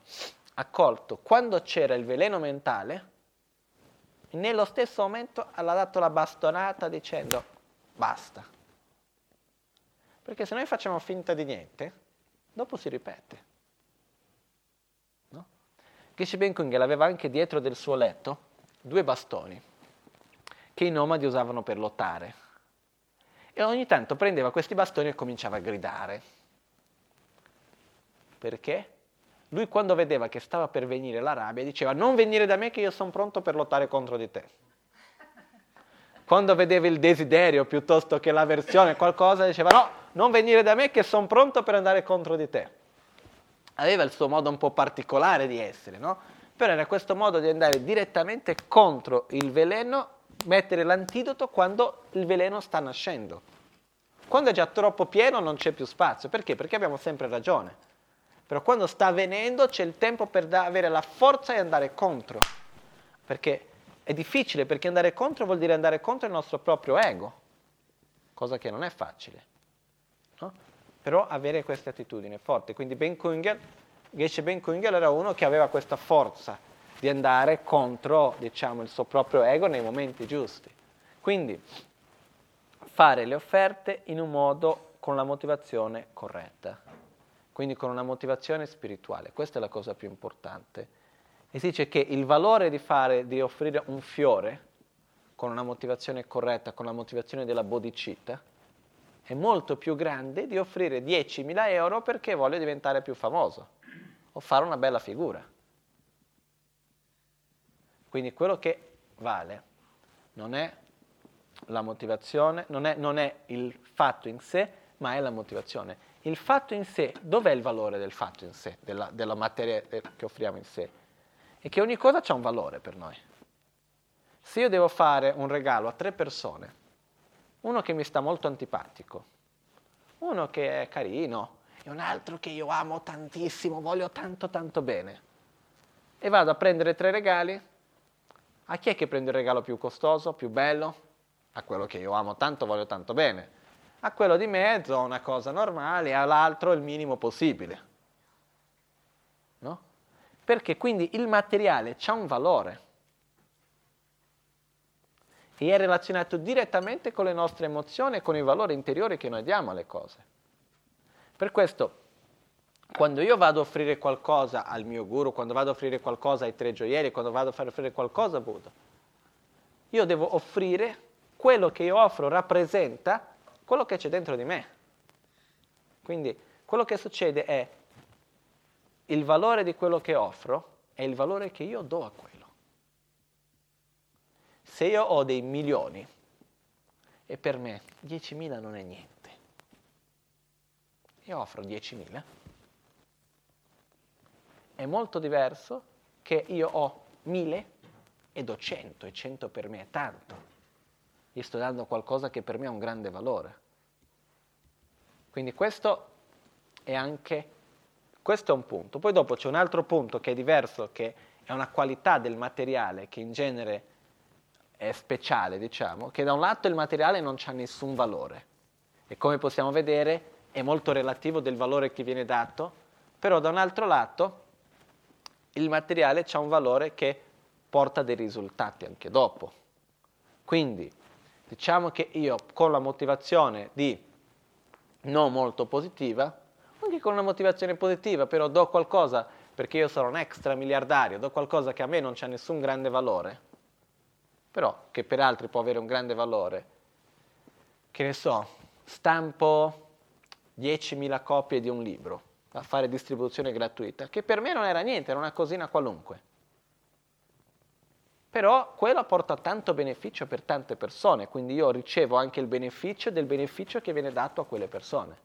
Quindi si moltiplica il beneficio che io ricevo in quel modo.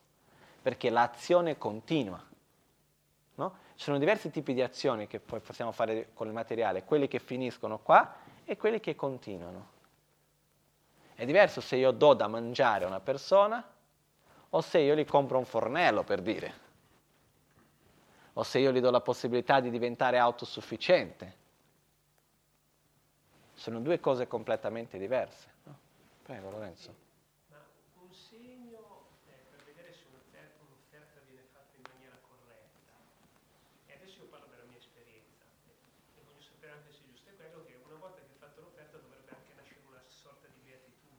Mm-hmm. Delle volte mi capita a Novara che faccio delle offerte a dei mendicanti mi commuovo proprio. Mm-hmm. Ecco, volevo sapere questo se è un buon segno. Cioè, di, anche, mm-hmm. Poi in ultima analisi deve nascere proprio una felicità. No, può succedere in genere quando noi facciamo un'azione, affinché questa azione sia completa, ha bisogno di avere quattro punti, quattro passi.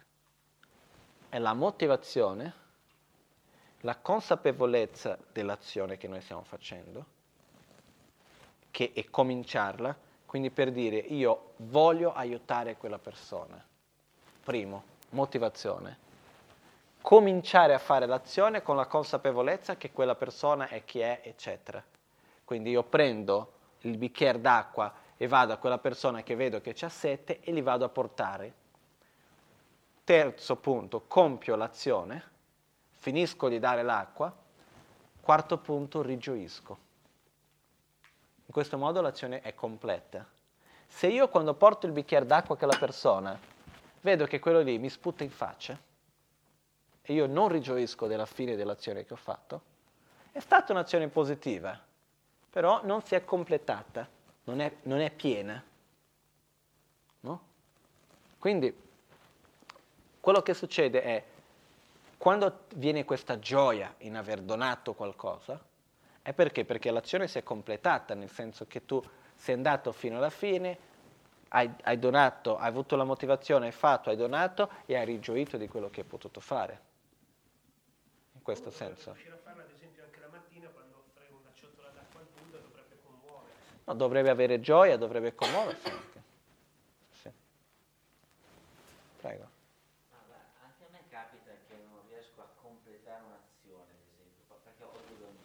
Uh-huh. Allora mi viene di donare una cosa alla bambina, mettiamo, no?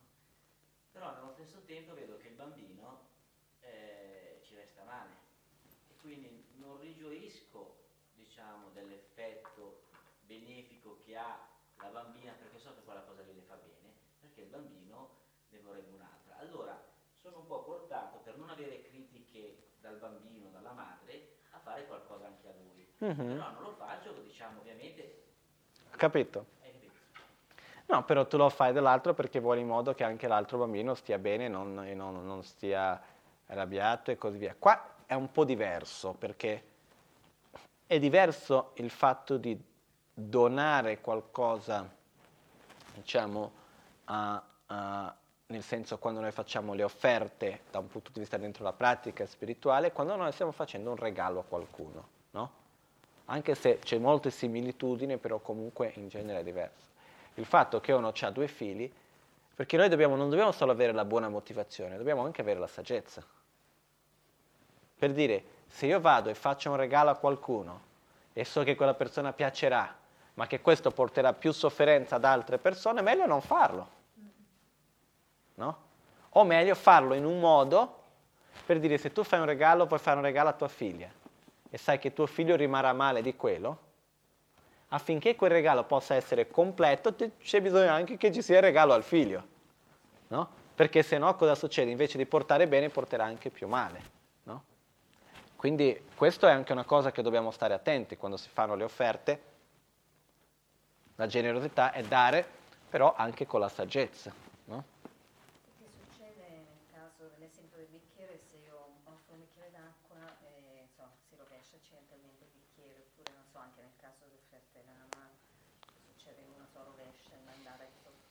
qualcosa di accidentale così.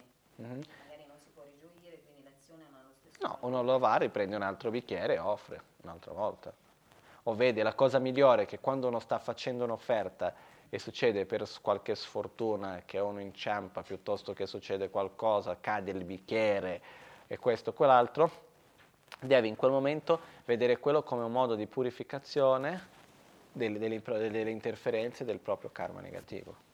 Uno appunto non può rigioire diciamo No, non può rigioire di una cosa non fatta, quello quell'offerta no, magari viene fatta ma non viene fatta nel modo perfetto, quindi uno non rigioisce, non ha lo stesso No, uno deve rigioire delle- dell'azione che ha fatto.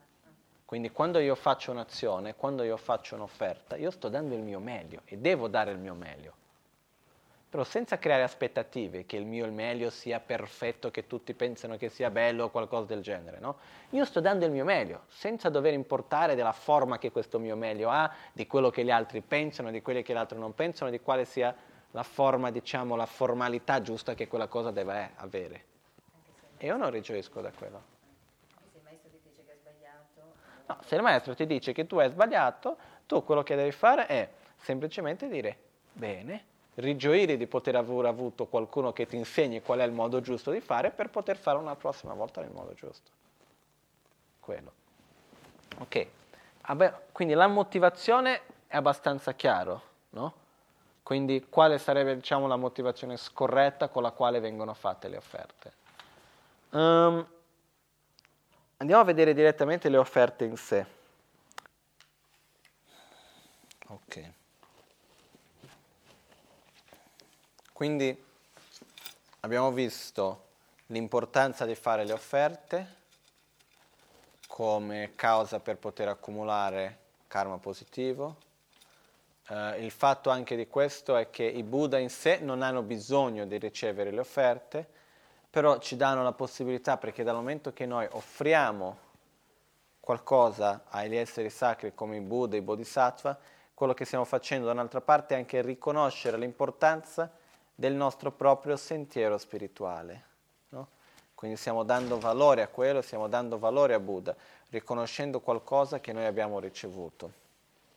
Quindi è un modo di accumulare merito. Quindi diciamo che i Buddha e i Bodhisattva ci, ci- si mettono nella possibilità, accettano queste offerte in un modo che noi possiamo accumulare i meriti. Qua stiamo parlando delle offerte, in questo caso adesso parliamo delle offerte esterne.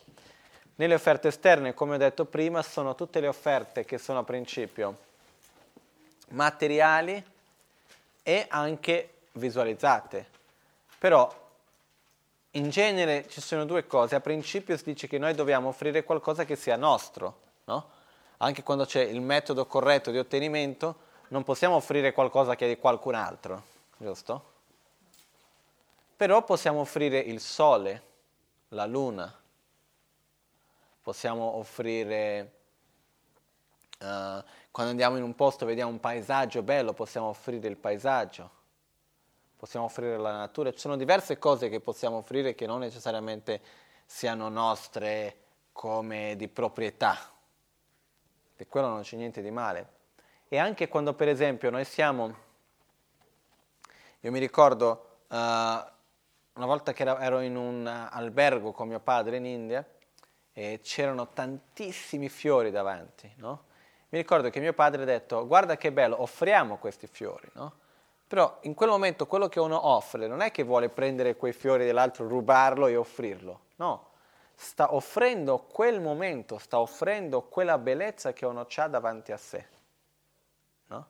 Quindi potendo diciamo in questo modo dedicare, offrire anche cose, momenti non necessariamente quando siamo, che ci sediamo prima di fare le pratiche e così via, è anche una cosa positiva da fare. In genere quando noi andiamo a fare diciamo, la forma tradizionale delle offerte, eh, come minimo c'è l'offerta dell'incenso e poi esiste anche quello che sarebbe diciamo, l'offerta dell'acqua. Uh, le coppette dell'acqua, quando vengono fatte le offerte, seguono una tradizione che arriva dall'India. In India, ricordiamoci, un paese caldo, nel quale tutti camminavano o scalzi o con le ciabatte, non esistevano piuttosto le scarpe più di tanto, no? Quindi cosa succedeva? Quando arrivava qualcuno a casa, eh, qualcuno di importante che veniva ricevuto, qual era la prima cosa che facevano quando arrivava questa persona? Era offrirgli un bicchiere d'acqua, offrire qualcosa da bere. La seconda cosa era che se nella tradizione indiana quando si entra nella casa si tolgono le scarpe, la seconda cosa era di dare la possibilità di lavare i piedi, quindi si lavavano i piedi. Una volta lavati i piedi, quello che si offriva era la ghirlanda dei fiori, si offrivano i fiori. Una volta offerti i fiori c'era l'incenso, perché nel posto dove questa persona di solito era ricevuta si metteva l'incenso, la luce, una bella illuminazione, quindi le candele, e anche eh, dopo c'era il profumo e dopo si dava da mangiare e dopo si suonava la musica. Questo era un pochettino diciamo, il modo perfetto di ricevere qualcuno. Quindi questo, diciamo, questa tradizione si è specchiata nel modo che si offre il meglio possibile alle divinità, quindi a Buddha, ai Bodhisattva e così via. E questo si fa tramite diciamo, queste offerte dell'acqua che rappresentano ognuna di queste cose. Quindi noi abbiamo le sette offerte dell'acqua che sarebbero argam, Padyam, Pube, Dube, Aloche, Gende e Neoide. No? Uh, quello che succede è, il primo sarebbe l'acqua da bere, il secondo è l'acqua per lavare i piedi, il terzo è, sono i fiori, con fiori che si sboccia, il mudra. Dopo abbiamo il quarto è l'incenso, Dopo abbiamo il quinto, la luce, o il sole e la luna. La luce necessariamente non vuol dire le candele. In questo caso del mudra rappresenta il sole e la luna anche. Dopo abbiamo il profumo, gende, e il cibo neoide. E poi dopo alla fine c'è shapta, che è il suono. Che il shapta di solito non viene rappresentato nelle coppette dell'acqua, può anche esserlo. Una cosa importante è che quando noi offriamo qualcosa non dobbiamo avere attaccamento verso quello che offriamo. Non dobbiamo offrire qualcosa dicendo, ah no, ma questo è buono, dopo lo devo bere, lo devo mangiare, eccolo qua, fammi offrirli per un po'. Dobbiamo offrire come, come quando si dà con la generosità, con l'idea di dare, di poter offrire veramente. No? Perché quando noi offriamo qualcosa, dal momento che noi offriamo, quella cosa non è più nostra quindi non dobbiamo offrire con l'intento che quella cosa, ma tanto qua davanti all'altare è sempre mio, lo posso pure mettere per le offerte. Dobbiamo offrire con l'intento veramente di poter dare. Dopo, quando noi riprendiamo alla fine, riprendiamo come qualcosa che ci è stato donato indietro con le benedizioni. Però non dobbiamo avere attaccamento verso quello che offriamo. Di solito una cosa per la quale non c'è, non c'è attaccamento è l'acqua. Poi l'acqua è anche pura. L'acqua, cioè, diverse qualità, cioè diversi significati, però rappresenta anche la purezza. E quello che succede è, eh, dobbiamo comunque offrire l'acqua migliore che possiamo avere, dobbiamo offrire nel miglior modo possibile. Immaginate che in Tibet, tipo a Sera, c'era una sorgente d'acqua nel monastero di Sera che era più o meno un'ora e mezza a piedi nelle montagne, c'era questa sorgente d'acqua molto speciale, no?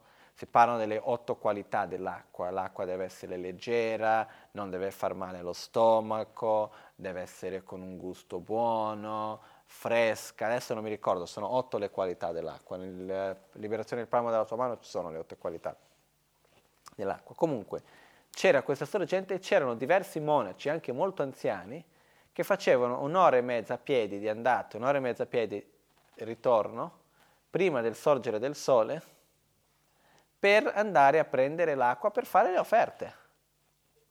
Non bevevano quest'acqua, solo per fare l'offerta delle coppette. No? Quindi noi cercare di prendere la migliore acqua, offrire quest'acqua. Il modo che noi facciamo per offrirle, eh, e qua un'altra volta ritorna il fatto di offrire il migliore nel miglior modo possibile, perché il materiale, il mondo esterno è un riflesso del nostro mondo interno. Quindi se io prendo le offerte, li metto lì così, no? Che cos'è questo? È un riflesso del mio mondo interno, lo devo fare comunque, fammi fare con fretta, non do valore a quello che sto facendo. Se io invece vado, li metto piano piano, in un modo con rispetto, è diverso. Quindi per questo il modo nel quale noi facciamo le offerte è importante. Perché? Perché il mondo esterno riflette il mondo interno. E anche, e per questo da questo noi possiamo vedere qual è la nostra attitudine interna anche. No? Ok. Quando noi facciamo le offerte, rappresentano queste, diciamo, um, sette o otto forme di offerte che abbiamo. Uh, una cosa che in Occidente non c'è molto, però in Oriente c'è molto. Quando noi diamo qualcosa a qualcuno, di solito se noi lo diamo con la mano sinistra non è di rispetto, se diamo solo con una mano anche non è di rispetto. Non so se avete mai visto in Asia, per esempio, di solito quando ti danno qualcosa ti fanno così. Mettono la mano sinistra a fianco alla mano destra e te lo danno, è un modo di rispetto con il quale viene fatto, no? O con le due mani o di solito si fa con la, l'altra mano affiancata, no? Quindi quando si fanno le offerte si deve fare nel modo di più rispetto possibile. È come se fosse venuto qualcuno di molto importante a casa nostra e noi stiamo dando nel miglior modo possibile che possiamo. Una cosa importante, non lo so da noi se è una, una cosa brutta o no, se viene qualcuno importante, mettere il bicchiere vuoto davanti alla persona è una cosa brutta o no? No, no non c'è niente di male, no? Se il bicchiere è vuoto, se il bicchiere è vuoto è al contrario una cosa, però se tu metti il bicchiere vuoto aperto, anche va bene. Perché secondo la tradizione, diciamo, orientale in genere, è un cattivo augurio quello. È una cosa che non si fa mai di mettere davanti a una persona, davanti a qualcuno, una cosa vuota. Se la cosa vuota è al contrario va bene, però se è, diciamo, nella posizione giusta, ed è vuoto, è una cosa di cattivo augurio. È un augurio che porta, diciamo, è come se fosse una interdipendenza negativa che porta verso la povertà, verso la perdita in genere. No? Anche questo, se andiamo a vedere la biografia, la vita di Milarepa, Milarepa quando ha offerto a Marpa un contenitore molto bello, che però dentro era vuoto quando l'ha offerto. No? E da questo Marpa ha fatto la, pre- la previsione dicendo questo è un segno che tu avrai grande realizzazione, però, avrai, però dovrai vivere in grande povertà. E così è stato. No? Uh, quindi in genere sempre che si deve offrire qualcosa deve essere sempre pieno, mai offrire qualcosa vuoto.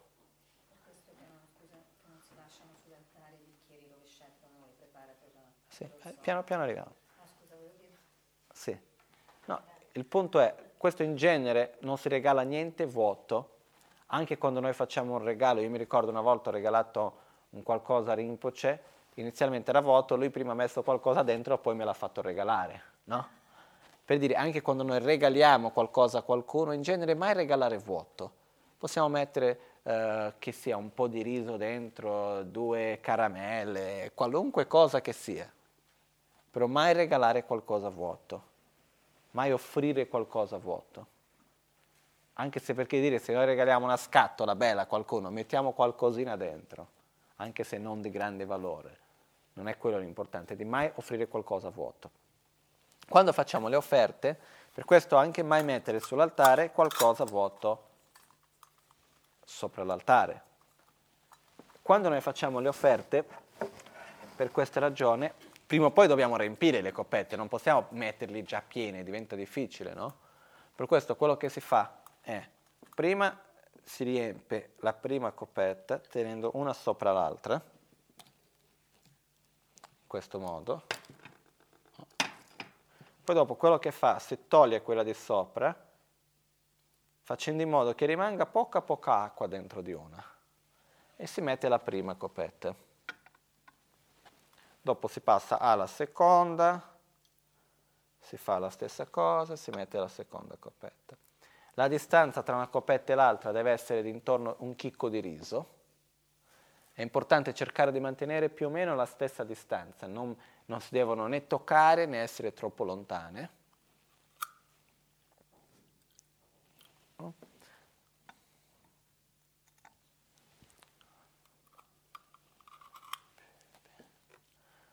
Si può fare all'incenso volendo, si può tenere o mettere l'acqua o se no si può mettere una coppetta con del riso e due bastoncini di incenso. L'importanza è che i due bastoncini devono avere la stessa altezza, che rappresenta il metodo e la saggezza.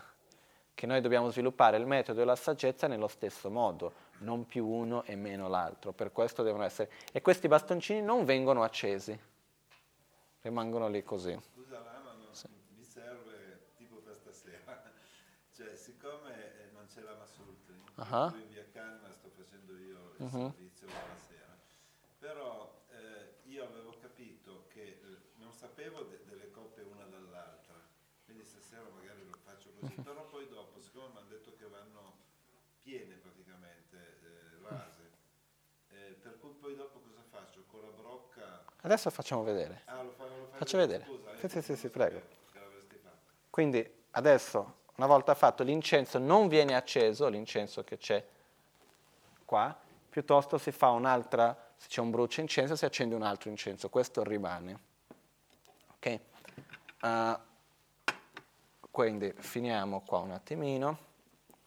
Nell'offerta del cibo anche si può anche tenere, mettere una frutta piuttosto che una torta o qualunque cosa da mangiare, o si può semplicemente mettere l'acqua, anche per tutti si può mettere l'acqua. Io però tolgo un attimino questo qua perché vi faccio vedere con la candela invece. In questo caso si può anche mettere la candela dentro. Dove sarebbe la candela? O si può mettere anche l'acqua, eh, non è che non ci sia.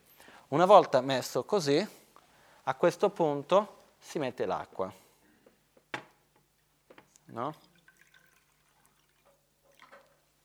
L'acqua non deve essere né, non, non deve trasbordare e perciò non deve neanche rimanere troppo pieno.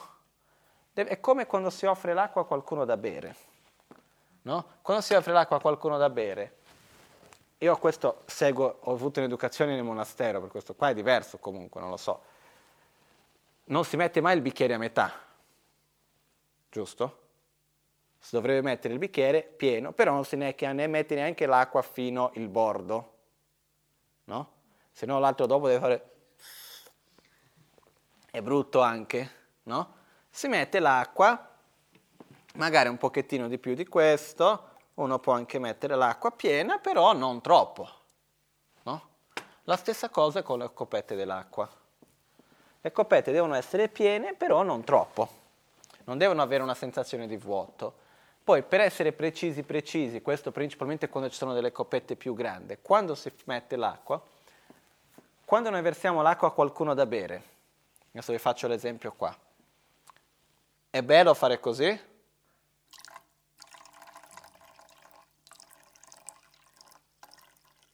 Che fa rumore o no?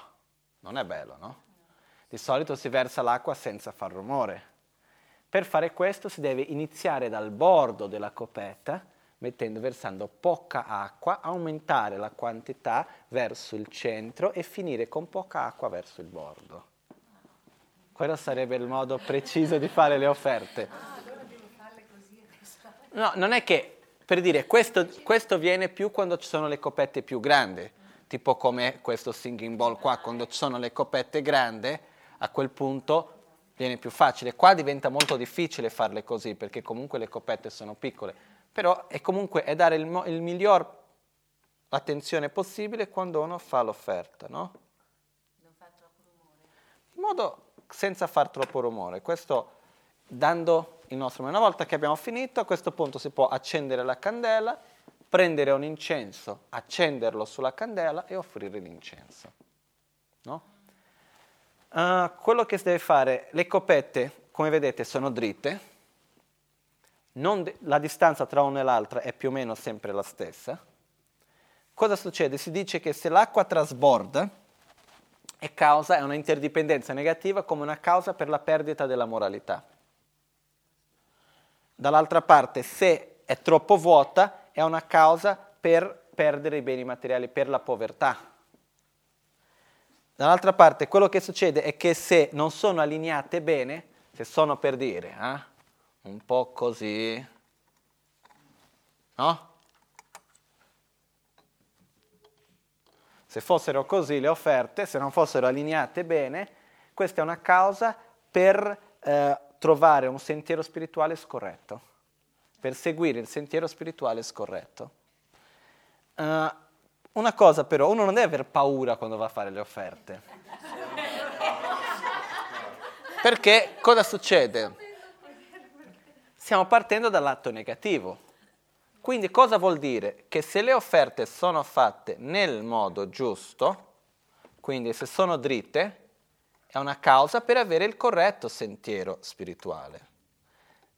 Se le copette non sono troppo piene ma hanno la quantità giusta, vuol dire avere le cause per avere una buona moralità.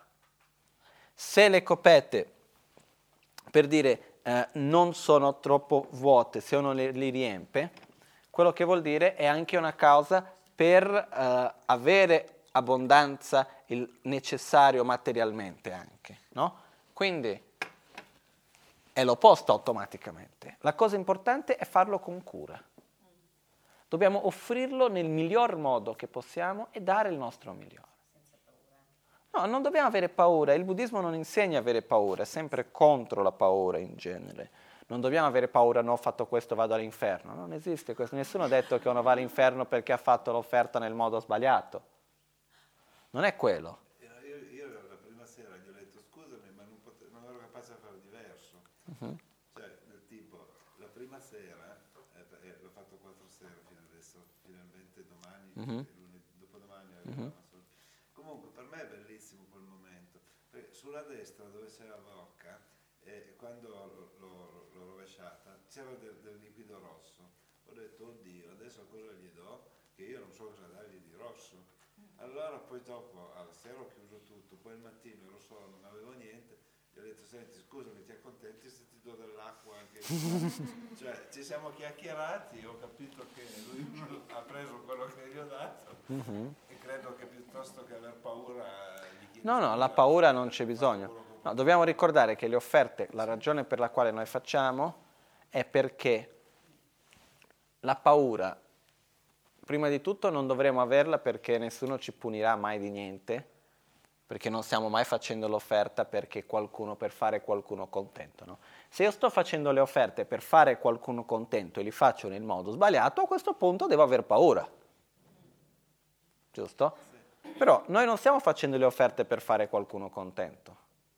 Stiamo facendo le offerte per accumulare meriti, per poter raggiungere l'illuminazione per il beneficio di tutti gli esseri. E i Buddha hanno la stessa compassione verso di noi, lo stesso amore se noi facciamo le offerte e se non facciamo le offerte.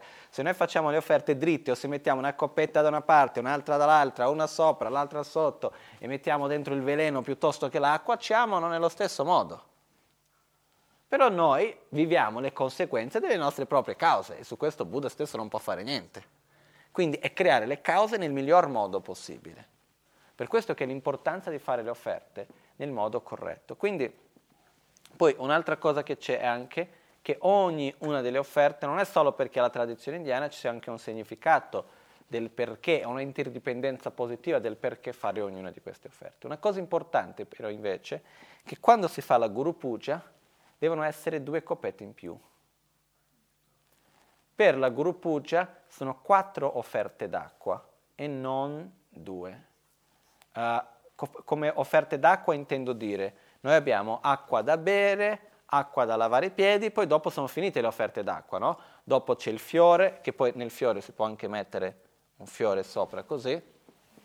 Dopodiché c'è il fiore, l'incenso, la candela, il profumo e l'acqua. Nel profumo quello che si può anche fare è prendere un olio essenziale buono che ci piace. Una volta che abbiamo messo la coppetta, quello che possiamo fare è prendere e mettere due gocce, una goccia No?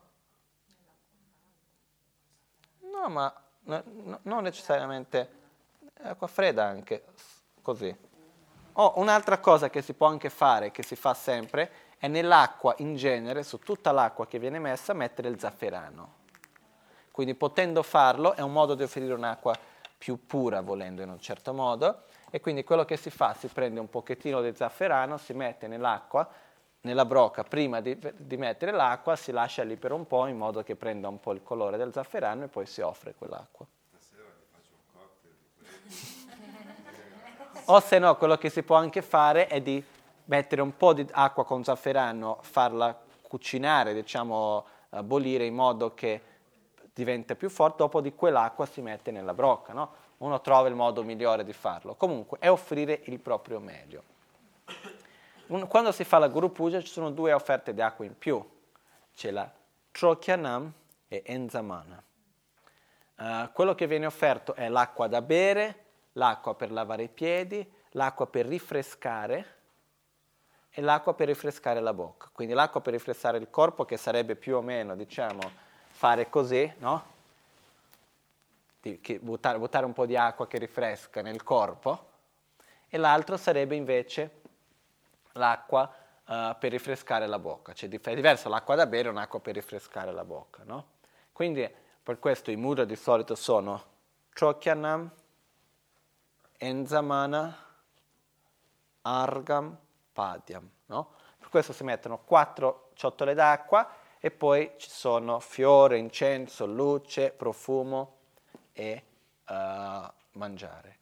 I mudra, quando si fanno le offerte, i mudra non si fanno mentre si mettono le offerte, no? Dopo ci sono certe cerimonie nelle quali si visualizzano le offerte e si fanno i mudra. Ci sono due forme diverse di fare i mudra, dei tantra più bassi e dei tantra più alti.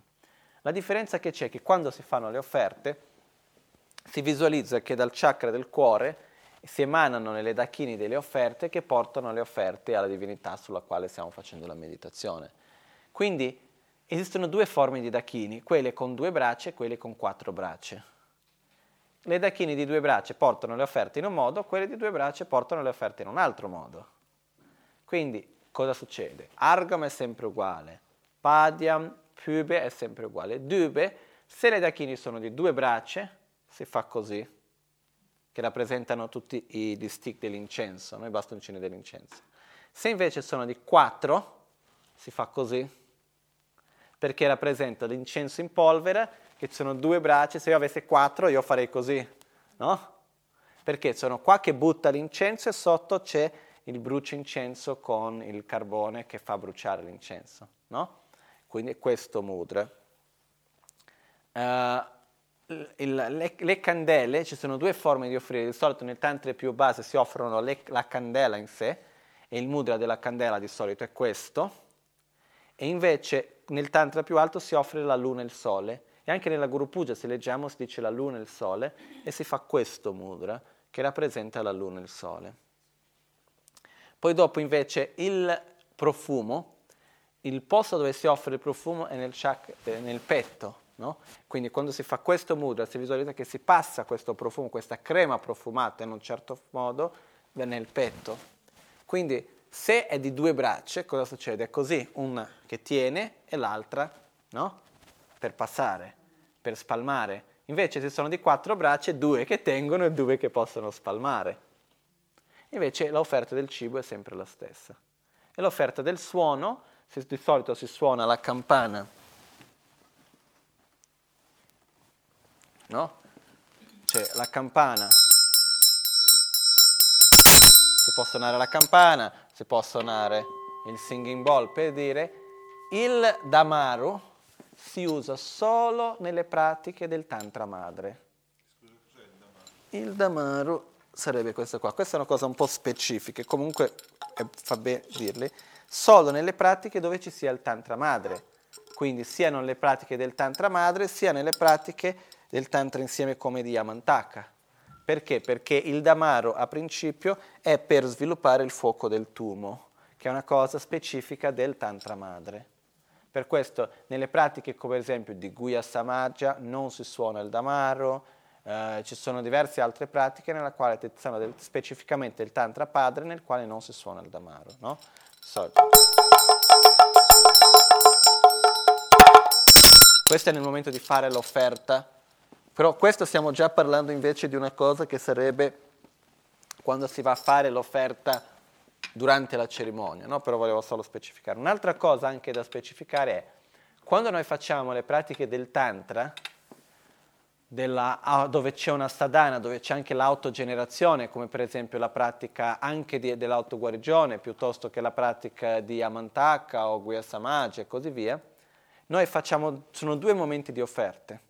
Il momento nel quale noi facciamo la generazione frontale della divinità, nella quale facciamo l'offerta, e c'è il momento prima della recitazione dei mantra, nella quale noi facciamo l'offerta a noi stessi come la divinità. Nel caso noi stiamo facendo una pratica di questo genere, le offerte devono essere doppie, quindi invece di 7 devono essere 14, però devono essere messe una a fianco all'altra, in, a lungo o se no in fila o se no eh, diciamo parallele, però al contrario, quando noi offriamo a qualcuno che è davanti a me, è da sinistra a destra. Quindi se sto offrendo a me stesso, è da destra a sinistra. No? Per questo che di solito quando si fa una pratica del Tantra, dove c'è l'autogenerazione come la divinità, si mettono due, una da una parte e l'altra dall'altra. Questo è un altro dettaglio. Scusami, Sì, quindi quando si svuotano poi al contrario. anche. Scusa, scusa, l'offerta all'altare solo per la pratica, no? Normale è da sinistra a destra. No? Quindi io qua sto offrendo a voi. Quindi è da sinistra a destra. Scusa, quindi nella quelle si fanno per il mudra, quelle si visualizzano alla fine a quattro braccia, quelle... Sì, sì, di solito sì, perché è una, è una pratica del tantra più alto. Tantra, non è tantra madre, quindi il dana No, dipende perché di, di solito è sulla base di Heruk, quindi il tantra madre, o anche con Yamantaka. Adesso, il, come è scritto la Guru Puja, la forma originale, la divinità è Heruk. e quindi c'è il damaro. Qui per questo si usa il Damaru anche. Ok, vediamo eh, che altro. Lama, scusa, il sistema che, che funzione ha? Il Serchiam è un'altra forma di offerta che è un'offerta ai protettori, che è un'altra forma di offerta. Quindi No? l'altare semplice può anche non essere No, no, non è, non è necessario. Il Serchiam dicendo è una pratica specifica di offrire il Serchiam, quindi si fa quello. Al di là di quello non è necessario, no? Le offerte, ci sono diversi livelli delle offerte, a livello del Hinayana, Mahayana e del Tantra. La differenza principale che c'è è nella motivazione prima, del- tra il Hinayana e il Mahayana. Nel Hinayana io faccio l'offerta finché io possa essere libero del samsara. Nel Mahayana faccio le offerte affinché possa accumulare i meriti per poter raggiungere l'illuminazione per il beneficio di tutti gli esseri. E nel Vajrayana, nel Tantra, è un approccio diverso come fare le offerte. La motivazione è la stessa comunque. No? Mentre facciamo le offerte, quello che si fa è il Om Ahum. Quindi Om Ahum, Om Ahum, o se no anche velocemente Om Ahum, Om Ahum, Om Ahum, Om Ahum, mentre facciamo le offerte. O se no possiamo anche recitare il mantra della nuvola delle offerte. Om Namo Bhagavate Benza Sarva Pramadane Tathagataya Arahate Samya Sambuddhaya Tayata. Om Benze Benzema Benzema Teza Benzema Vidya Benzema Bodhicitta Benzema Bodhi Mandopa Sangramana Benze Sarva Karma Avarana Bishodana Benze Soha. Possiamo recitare questo, possiamo anche recitare Eyam Ram Lambam all'inizio quando stiamo facendo Om Ahum per visualizzare che vengono purificate le offerte. No? Il significato del Om Ahum in questo caso è che Om purifica tutte, eh, eh, sì, Om purifica tutte le negatività, no scusa, Hum purifica tutte le negatività di colore e di odore. A trasforma in nettare e Om moltiplica in un modo che diventi eh, in- inesorabile. No, sì, inesauribile, che non finisce più. No? Inesorabile cosa vuol dire? Inesorabile, implacabile, Ah. Ho capito. Quindi che diventa inesauribile, no? Quindi eh, questo è quello che viene fatto in generalità. È strano perché si recita Om A Hum, però funziona Hum Om A. Hum A Om. Comunque, però si recita sempre Om A Hum. Quando si fa con i cinque elementi è una visualizzazione molto simile come quella dell'autoguarigione. Perché come funziona l'autoguarigione? Prima c'è lo spazio, dopo c'è il vento, il fuoco, la terra e l'acqua, no? Quindi lo spazio crea la possibilità per l'esistenza degli altri elementi. Il, ve- il vento soffia che fa bruciare il fuoco, che fa salire il fuoco. Il fuoco cresce, scalda la terra. La terra si scalda fa in modo di far evaporare l'acqua. L'acqua si evapora si incontra e si condensa, diciamo nel, nel nostro caso, nel chakra del capo, che è il chakra della grande beatitudine, e si quando si condensa si trasforma in nettara e c'è questa pioggia di nettare che purifica tutte le negatività. No? Quindi questa è la visualizzazione da fare quando si fa Eyam Ram Lam Bam anche, durante la pratica dell'autoguarigione. E questa stessa visualizzazione si può fare anche sugli oggetti esterni, quindi quando noi visualizziamo, per dire le offerte, visualizzare che dentro quelle offerte vengono fatte la purificazione dei cinque elementi.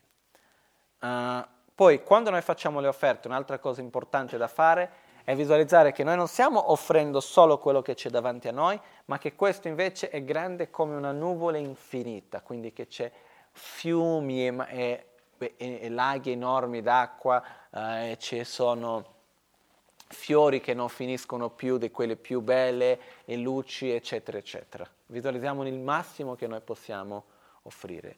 Sì, prego. Quello è un'altra cosa, diciamo, non fa parte delle offerte basiche, no? Vediamo se ho capito. Quando io faccio queste, uh-huh. offro questo, faccio questa visualizzazione. Sì, sì, puoi visualizzare che non è che stai offrendo solo quello che c'è davanti a te, ma che ma è molto, molto, molto, molto di più, no? Va all'universo. Il punto poi importante, alla fine o durante, anche mentre si fanno le offerte, di solito si fa alla fine, però se uno sta facendo molte offerte si può anche fermare quando finisce una parte, fare questa preghiera e poi continuare a farla dopo, è l'espressione del potere della verità nel quale si dice no kunjo sumgi denpa dan sangye dan chanjo senpa tamchi ki jingi la dan soni yo su zope nga dan chenpo dan chue ki inabar dashin sangye mikya pe toki de shinye du gyurruchi che vuol dire per il potere della verità dei tre gioielli e le benedizioni di tutti i Buddha e Bodhisattva come pure per il grande sforzo generato nelle due accumulazioni e per il potere del puro e inconcepibile Dharmadattu, possano queste offerte diventare reali. Cosa succede qua? L'importanza di questa preghiera? Si offre qualcosa a Buddha, no? La legge del karma cosa dice? Non posso avere risultati senza aver creato le cause. E non posso avere delle cause se non ho creato quei risultati, giusto? Quindi se io offro una cosa, diciamo, schifosa a Buddha, lui come la riceverà? Come nettare perché lui ha creato cause solo per avere nettare, ormai non c'è più cause per avere cose schifose. Quindi cosa succede? Noi chiediamo che possano queste nostre offerte, che sono umili, sono semplici, non sono niente di speciale, possano queste offerte trasformarsi nel miglior possibile immaginabile e inimmaginabile grazie ai tuoi meriti, non ai miei. No? Quindi possano queste visualizzazioni che io faccio di nuvole e nuvole di offerte divenire reali grazie ai tuoi meriti. Quindi, come per il grande sforzo generato nelle due accumulazioni, l'accumulazione di merito e saggezza, quindi avendo completato l'accumulazione di merito e saggezza, possa per questo potere queste offerte divenire reali.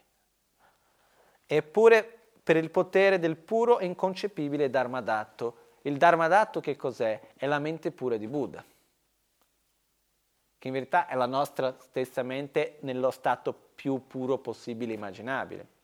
Quindi cosa succede? Succede che questa, al, al Dharmadatto, alla mente di un Buddha, non è possibile percepire niente nella forma di sofferenza, nella forma spiacevole, perché semplicemente non ha mai creato le cause, non ormai non c'ha più le cause per quello. Quindi grazie a questo è possibile che le nostre offerte diventino veramente reali. No? Come quando abbiamo parlato della realtà, che vediamo che questa brocca può essere bella per uno e brutta per l'altro. Però se uno non ha mai creato le cause per vederla come brutta e per viverla come brutta, non avrà mai quell'esperienza. Per questo a un Buddha, qualunque cosa viene offerta, a lui appare sempre come nettare quello che lui riceve. Per questo noi chiediamo, possa tramite questo tuo potere, il tuo merito che tu hai fatto, queste offerte che io faccio divenire reali. Ok? Quindi quando dice il grande sforzo generato delle comunicazioni, si riferisce alle due comunicazioni del Buddha che ha completato. No? Uh, sì, sì. Poi adesso una cosa, poi prima di andare a vedere gli altri tipi di offerta per concludere oggi, uh, vediamo quando si finiscono le offerte, eh, quello che dobbiamo fare è toglierli, no? Non dobbiamo fare l'offerta e lasciarla lì per tre giorni o per una settimana.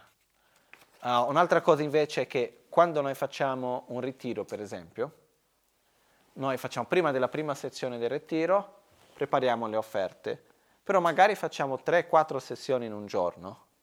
Quindi quello che facciamo, lasciamo le offerte, non riempiamo troppo le copette nella prima, e poi quando arriviamo alla seconda sessione, invece di dover togliere tutto e rifare, si prende con una brocca e si mette poco poco d'acqua in ognuno. Si, aggiunge, si accende un altro incenso, si cambia la candela, si aggiunge qualcosa da mangiare, si può aggiungere un fiore e così si fa sessione per sessione. Quando si arriva alla fine della giornata, dopo l'ultima sessione, si devono togliere le offerte. Quando si tolgono le offerte, si deve fare al contrario di quello che si è fatto quando si è fatto le offerte, quindi a questo caso da destra a sinistra, e si deve versare l'acqua nella brocca verso di se stessi. No? Quindi io non faccio, quando io di solito si dice quando tolgo, no? io vengo e verso l'acqua verso di me. Quello che rappresenta questo non faccio così. Quello che rappresenta è che io sto ricevendo le benedizioni.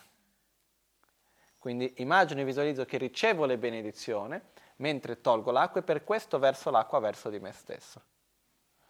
Uh, quello che possiamo fare mentre togliamo l'acqua è fare le dediche, possa quindi tramite questo merito che io ho accumulato facendo le offerte, possano tutti gli esseri avere la felicità e le loro cause, possono essere liberi dalla sofferenza e dalle loro cause, possono i maestri avere una lunga vita, uh, possa la preziosa mente di, compass- di bodhicitta che non è ancora nata sorgere e crescere, possano quelle che sono già nate non degenerare e crescere sempre più, eccetera, eccetera. Possiamo fare le varie dediche, no?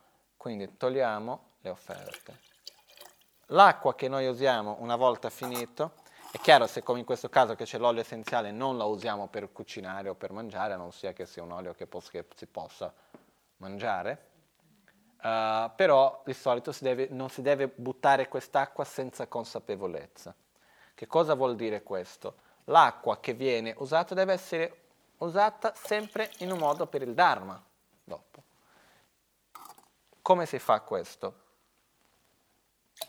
L'acqua che noi togliamo eh, noi la dobbiamo o mettere nelle piante, che è un luogo pulito comunque, non dobbiamo mai buttare in un luogo sporco, senza valore, a norma è finito da qualche parte, però per esempio se siamo in un luogo dove non ci sono le piante, eccetera, possiamo buttarla nel lavandino, immaginando tutti gli esseri che vivono nella fognatura, nel lavandino, che ricevono tutte le benedizioni che va a loro.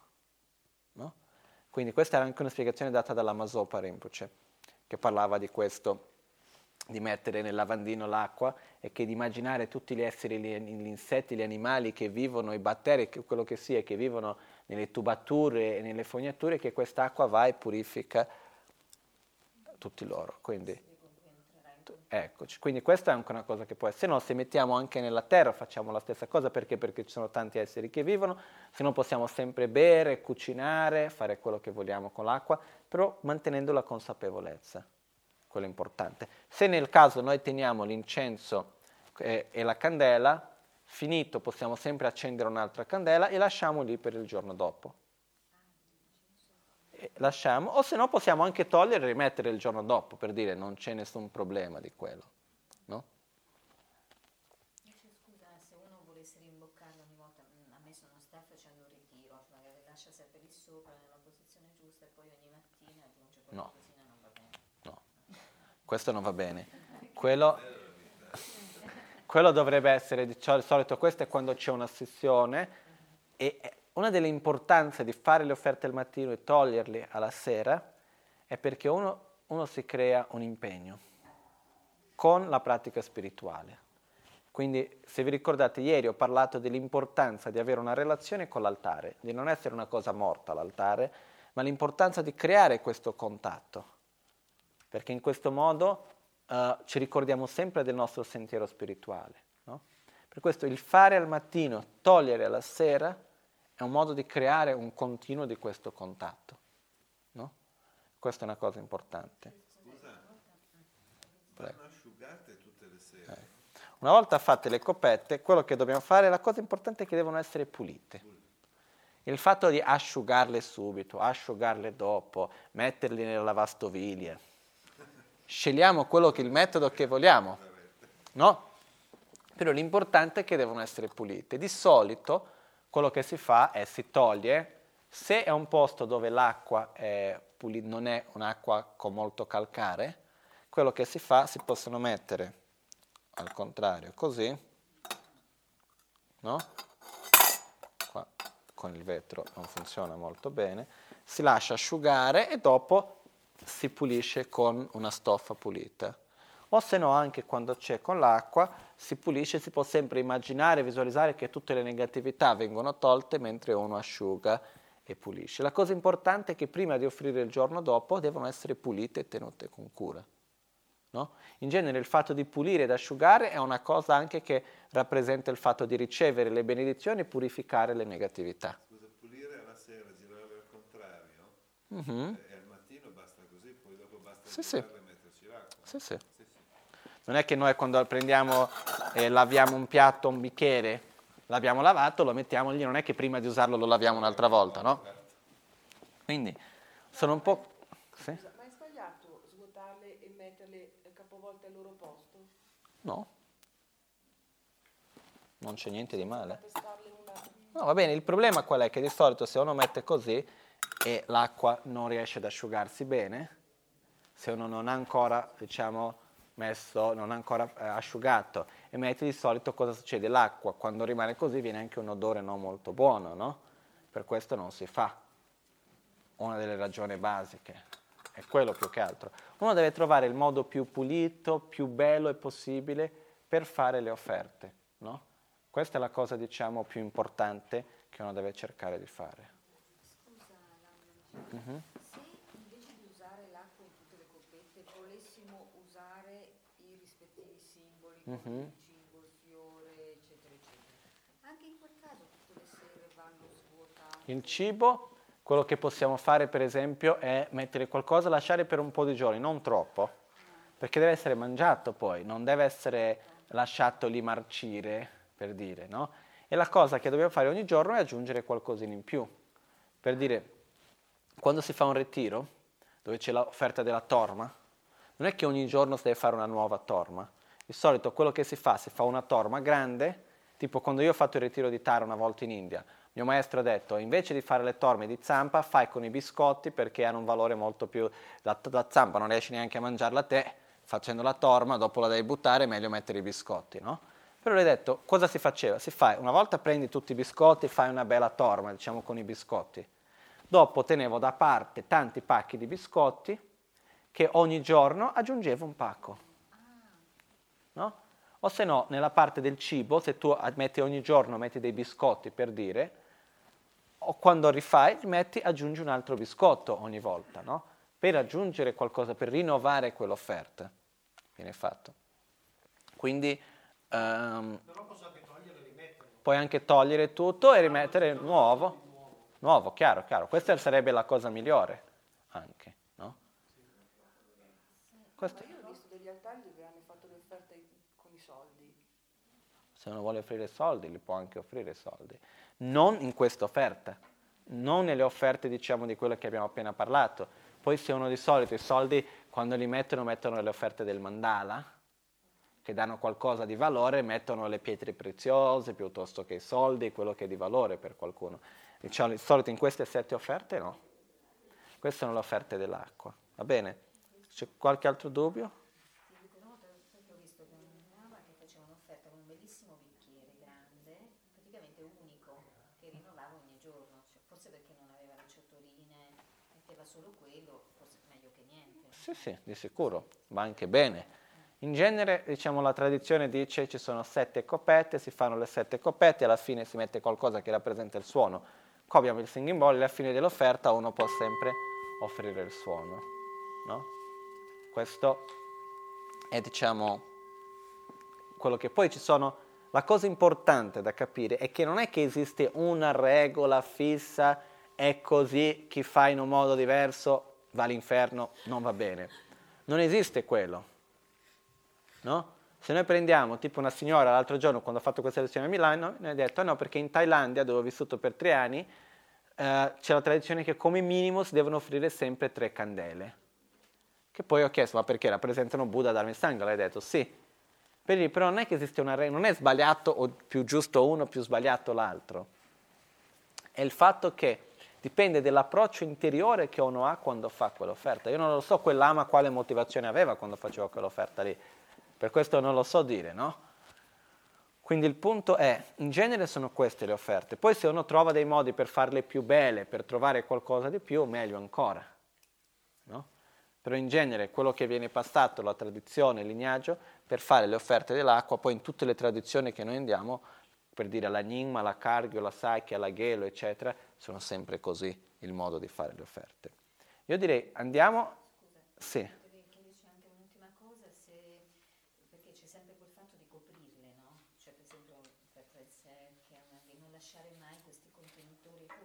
Ah. Quindi sarebbe meglio coprire, no? Ci puoi spiegare perché. No, il fatto di coprire il contenitore è la stessa cosa che ho detto prima, di non lasciarli mai vuoti, perché in genere è un cattivo augurio lasciare una cosa vuota davanti all'offerta. Poi ci sono anche altre spiegazioni, questa è la quella principale.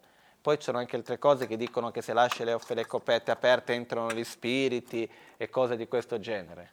Comunque, il fatto principale è perché crea una, una come si dice, una, una causa e condizione negativa di lasciare qualcosa di vuoto. Quindi anche se c'è qualcosa, però se prendi per dire un fazzoletto, una cosa pulita e lo metti sopra, non è più come lasciare una cosa vuota davanti, no? se metti il coperchio e così via. Sì, di solito la cosa più facile è mettere qualcosa dentro, no? Poi è diverso se qualcosa è nelle offerte, se qualcosa è in un angolo perché è appoggiato lì, no? È completamente diverso. Ok, potete prendere la Guru Puja? Che così vi faccio vedere una cosa. No, sì. eh, è meglio però metterle una dentro l'altro piuttosto che una vicino all'altro girare la sera. Uguale, no? non cambia niente. Per il suono, se puoi mettere questa, una campana oppure una conchiglia. Sì.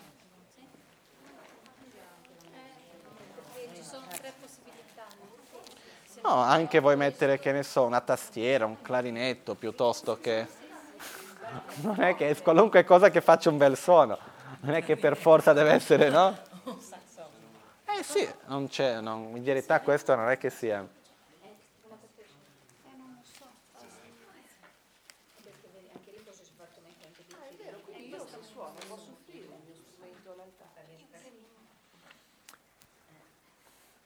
se fai, è diverso, sono due cose. Dentro i voti monastici sarebbe il voto di non suonare, non cantare, dentro i voti di un Getzul. Però il voto del... Quindi sono due cose, di quello dipende tutto dalla motivazione. Se tu fai una cosa che stai offrendo il suono è una cosa, se tu lo fai con la motivazione di ho voglia di suonare per divertirmi, però lo faccio offrendo, è diverso, no? Quello che dipende è la motivazione. Questa è la cosa. Che cosa suoni? Il sassofono. Mm-hmm. Ah, che bello. Sì, no, bello, molto bello. Quindi, appunto, siccome è diverso tempo che non suono, posso soffrire. Sì, sì.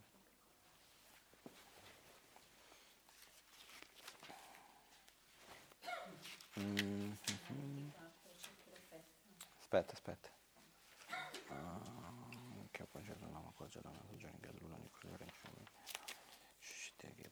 Quindi il verso 23 in poi sono diciamo, le offerte esterne.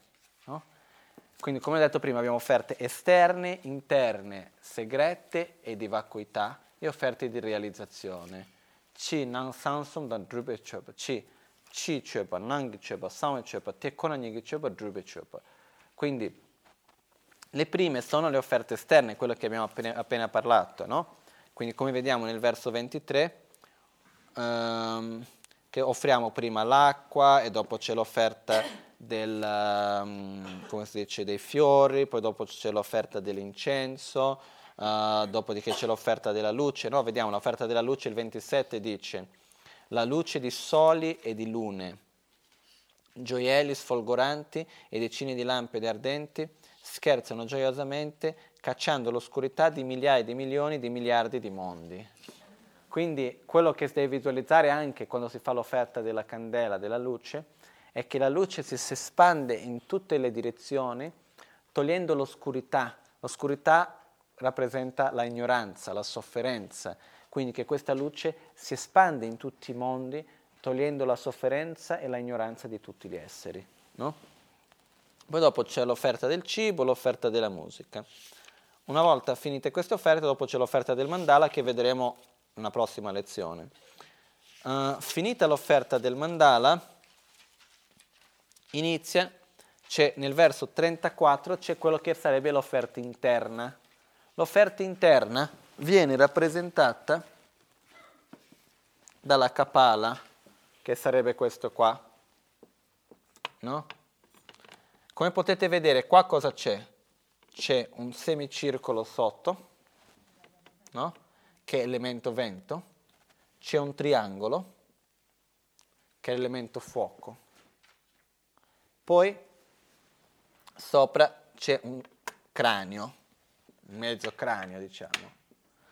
Questo cosa rappresenta? Quello che sarebbe l'offerta interna. In verità, e dentro di questo si visualizzano i cinque fluidi, fluidi, fluidi e le cinque carni, che vengono, che, che, che sale il, il, vento soffia, brucia il fuoco, che aumenta il fuoco, che brucia e fa eh, trasformare, diciamo, cucinare in un certo modo queste cinque carni e le cinque fluidi che li trasformano in nettare, no? Però che cosa rappresenta questo? Qual è il significato di questo più che altro, questa offerta interna? Le cinque carni sono i cinque aggregati, i cinque fluidi sono i cinque elementi. La loro forma più pura sono i cinque Dhyani Buddha e le cinque grandi madri. In verità, come abbiamo visto prima, sono le cose esterne. Non c'è niente di più prezioso per noi, in un certo modo, che il nostro corpo, i nostri elementi i nostri cinque aggregati e i nostri elementi. Noi siamo composti dai nostri cinque aggregati e dai nostri elementi. Quindi offriamo questo. Però in questo momento noi abbiamo cinque aggregati, cinque elementi che sono inquinati. Sono inquinati da che? Dai nostri veleni mentali, dal nostro karma negativo, dalla nostra ignoranza e così via. Quindi cosa sono? Sono in una forma per dire sporca, no? Per questo vengono rappresentati nella forma delle cinque carni e dei cinque fluidi, che i cinque fluidi non sono mica tanto belli. C'è l'urina, il sangue, il, come si dice, lo sperma, il, uh, la fece e dopo il, come si can, il midolo o il pus, no? Il pus mi sa. Quindi il midolo, in certi casi si sa che il midolo o il pus sono questi cinque diciamo fluidi, che non sono per niente cose belle, no? pensare di offrire queste cose, no? E poi le cinque carni, adesso non mi ricordo bene, c'è la carne di uh, maiale, cane, c'è la carne di esseri umani, c'è la carne di elefante, c'è la carne di mucca e l'altra non mi ricordo più, la carne di cavallo mi sa. Sono queste cinque carni, che sembra strano, no? Però in verità quello che rappresentano, però che vengono bruciate, trasformate in nettare e offerte. Che quindi cosa succede? Succede che in verità rappresenta anche che adesso, come sono, sono impuri i nostri cinque aggregati e i nostri cinque elementi. Quindi dobbiamo purificarli in questo modo, offrire. Per questo è rappresentato, poi la capala rappresenta il chakra del capo, dove c'è la bodhicitta bianca che rappresenta la grande beatitudine, la grande gioia. Per questo, eh, diciamo, la capalla rappresenta anche la grande beatitudine, quindi nel modo che possa tramite uh, questa offerta portare alla grande beatitudine. No? Quindi offriamo una libagione di tè cinese di color uh, dello zafferano imbevuto delle gioie dei cento sapori con un delicato aroma.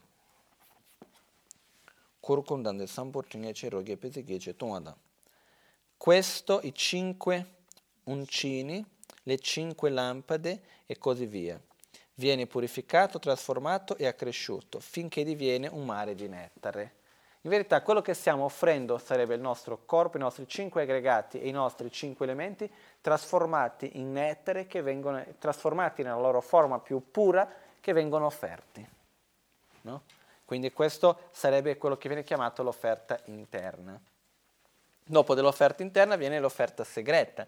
L'offerta segreta è di offrirci, è offrire la grande beatitudine, quindi è offrire se stessi nella forma del, del, della, come la consorte per la divinità. No? Quindi qua dice, offriamo anche voluttuose consorti simili ad illusioni, una schiera di dacchini eh, messaggere nate da un luogo, da un mantra e nate simultaneamente, che hanno figure snelle, ardenti, eh, di vibrante giovanezza, esperte nelle 64 arti dell'amore.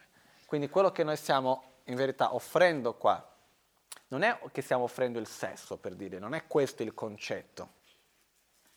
Quello che stiamo offrendo è quello che sarebbe, a principio, la grande beatitudine, che viene rappresentata in questo caso dall'unione.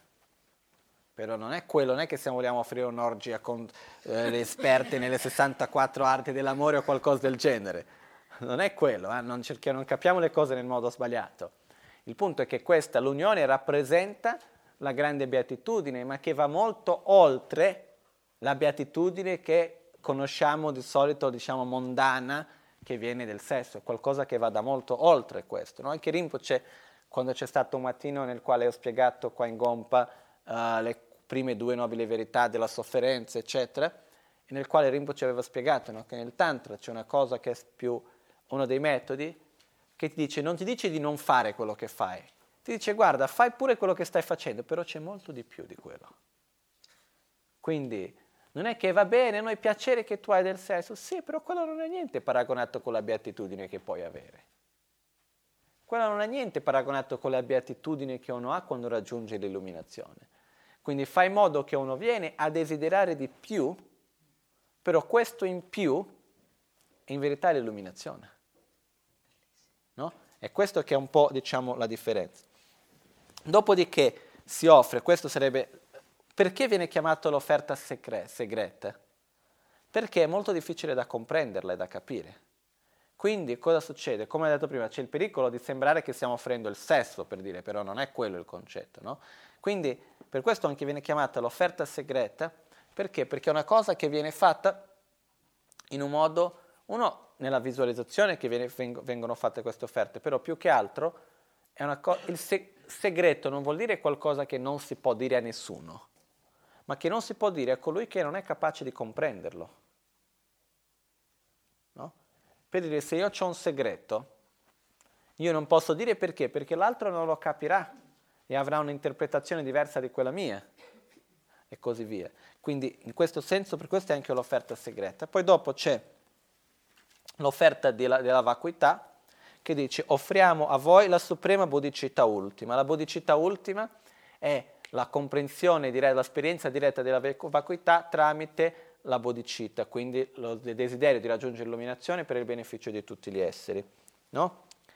Offriamo a voi la suprema bodhicitta ultima, al di là delle parole, del pensiero e dell'espressione, spontanea e, divin- ed eh, indivisibili, la vacua sfera di tutte le cose, libera da uh, sovrapposizioni mentali, di vera esistenza, la grande consapevolezza primordiale che non conosce ostruzione simultanee con la beatitudine. Quindi sarebbe l'unione di beatitudine e vacuità, che vuol dire la, è, la, è la forma più alta di percepire la vacuità, che percepire la vacuità con una mente di grande gioia. No? Però in questo, quando noi facciamo questo verso, come possiamo fare noi per offrire questo?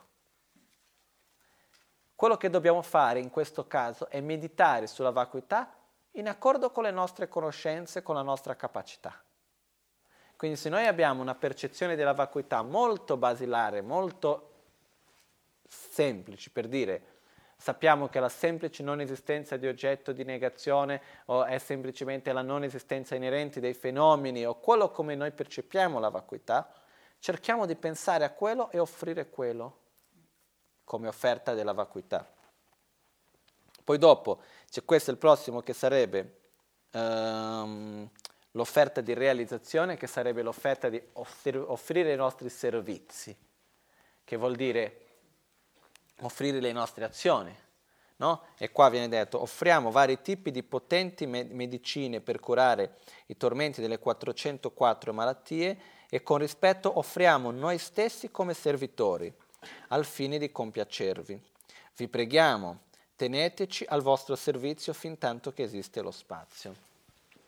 Quindi in questo caso in genere le offerte di servizio, le offerte di realizzazione che vengono chiamate, uh, quando noi facciamo qualcosa per il Dharma, per dire che sia lavorare nel centro piuttosto che pulire il gompa, aiutare qualcosa, fare qualunque cosa che sia, ma fare anche qualunque altro lavoro che sia pratico, dare il nostro servizio in un certo modo, che sia fare l'orto piuttosto che la contabilità o chiamare le persone, qualunque cosa che sia fatto se noi lo facciamo con la motivazione di stare offrendo qualcosa alla comunità spirituale, di stare offrendo qualcosa ai tre gioielli, perché alla fine sono beni che appartengono ai tre gioielli. Quello che è del sentiero spirituale, che sono i monasteri, i centri di Dharma, eccetera. Questo fa parte dell'offerta di realizzazione. Quindi possiamo fare questo come un'offerta di realizzazione. Poi c'è un'altra forma di offerta che qua non c'è, che è l'offerta della bodhicitta. No? L'offerta di realizzazione anche, ci sono due modi. Uno è l'offrire i nostri servizi, quello che noi facciamo. Poi l'altra forma, che sarebbe la forma più profonda dell'offerta di realizzazione, che è la miglior tipo di offerta che possiamo fare, è offrire la nostra propria realizzazione. Quindi quando noi abbiamo una comprensione migliore del Dharma, offriamo quello. Perché dobbiamo ricordarci di una cosa. La parola offerta in sanscrito è puja, no? guru puja, offerta al maestro. La parola puja vuol dire compiacere. Quindi noi stiamo facendo qualcosa per portare piacere a chi stiamo offrendo. No? Per dire, se io c'è qualcuno a chi non piace per dire il salame, io gli porto un salame, non è un'offerta quello. Perché? Perché io, se io so che quella persona non, lo, non, non piace, per dire, se io faccio qualcosa che non porta piacere all'altro, non porta compiacere, a quel momento non, non è più una pugia, non è un'offerta, anche se io ho fatto con la migliore delle mie motivazioni. Per un Buddha non c'è questo pericolo perché comunque qualunque cosa offriamo lo riceve come nettare. Però che qual è la cosa che può fare più felice un Buddha di qualunque altra cosa in relazione con noi stessi? È il fatto che noi riusciamo a realizzare il Dharma, che mettiamo in pratica il Dharma. Quindi ogni volta che facciamo un'azione positiva ogni volta che riusciamo a sviluppare più amore, più compassione, più bodhicitta, che riusciamo a diminuire i nostri veleni mentali, eccetera, possiamo e dobbiamo offrire questo, che è il miglior tipo di offerta che possiamo fare. Sì. Ho capito la visualizzazione del verso 35. Uh-huh. Nel verso 35, quello che noi facciamo in genere nella Guru Puja, quello che succede è che noi abbiamo nel centro c'è eh, il nostro guru nella forma di Lamazon K, nel suo cuore c'è Buddha Shakyamuni e nel suo cuore c'è Vajradhara. No? Quindi in questo caso quello che si fa, si offre a Vajradhara, che è nel cuore di Buddha Shakyamuni, che si possa emanare dal nostro cuore queste dakini che si offrono come la consorte a Guru Buddha Vajradhara, che porta, però quello che stiamo offrendo non è la consorte in sé, ma sarebbe quella la condizione che porta quando entro in unione porta una grande beatitudine che si unisce alla vacuità. Quindi quello che non c'entra niente con la nostra realizzazione. Quello che offriamo è questa beatitudine, quindi noi offriamo la consorte che esce dal nostro cuore e si assorbe nella consorte di Buddha Vajradhara, che è al cuore di Buddha Shakyamuni, che è al cuore dell'Amazon K, che è della stessa natura del nostro guru, che entra in unione e questo porta una grande beatitudine. Questa grande beatitudine viene sperimentata tanto da Vajradhara come da Buddha Shakyamuni come dal Guru, di Lamazon K che è della stessa natura del nostro Guru.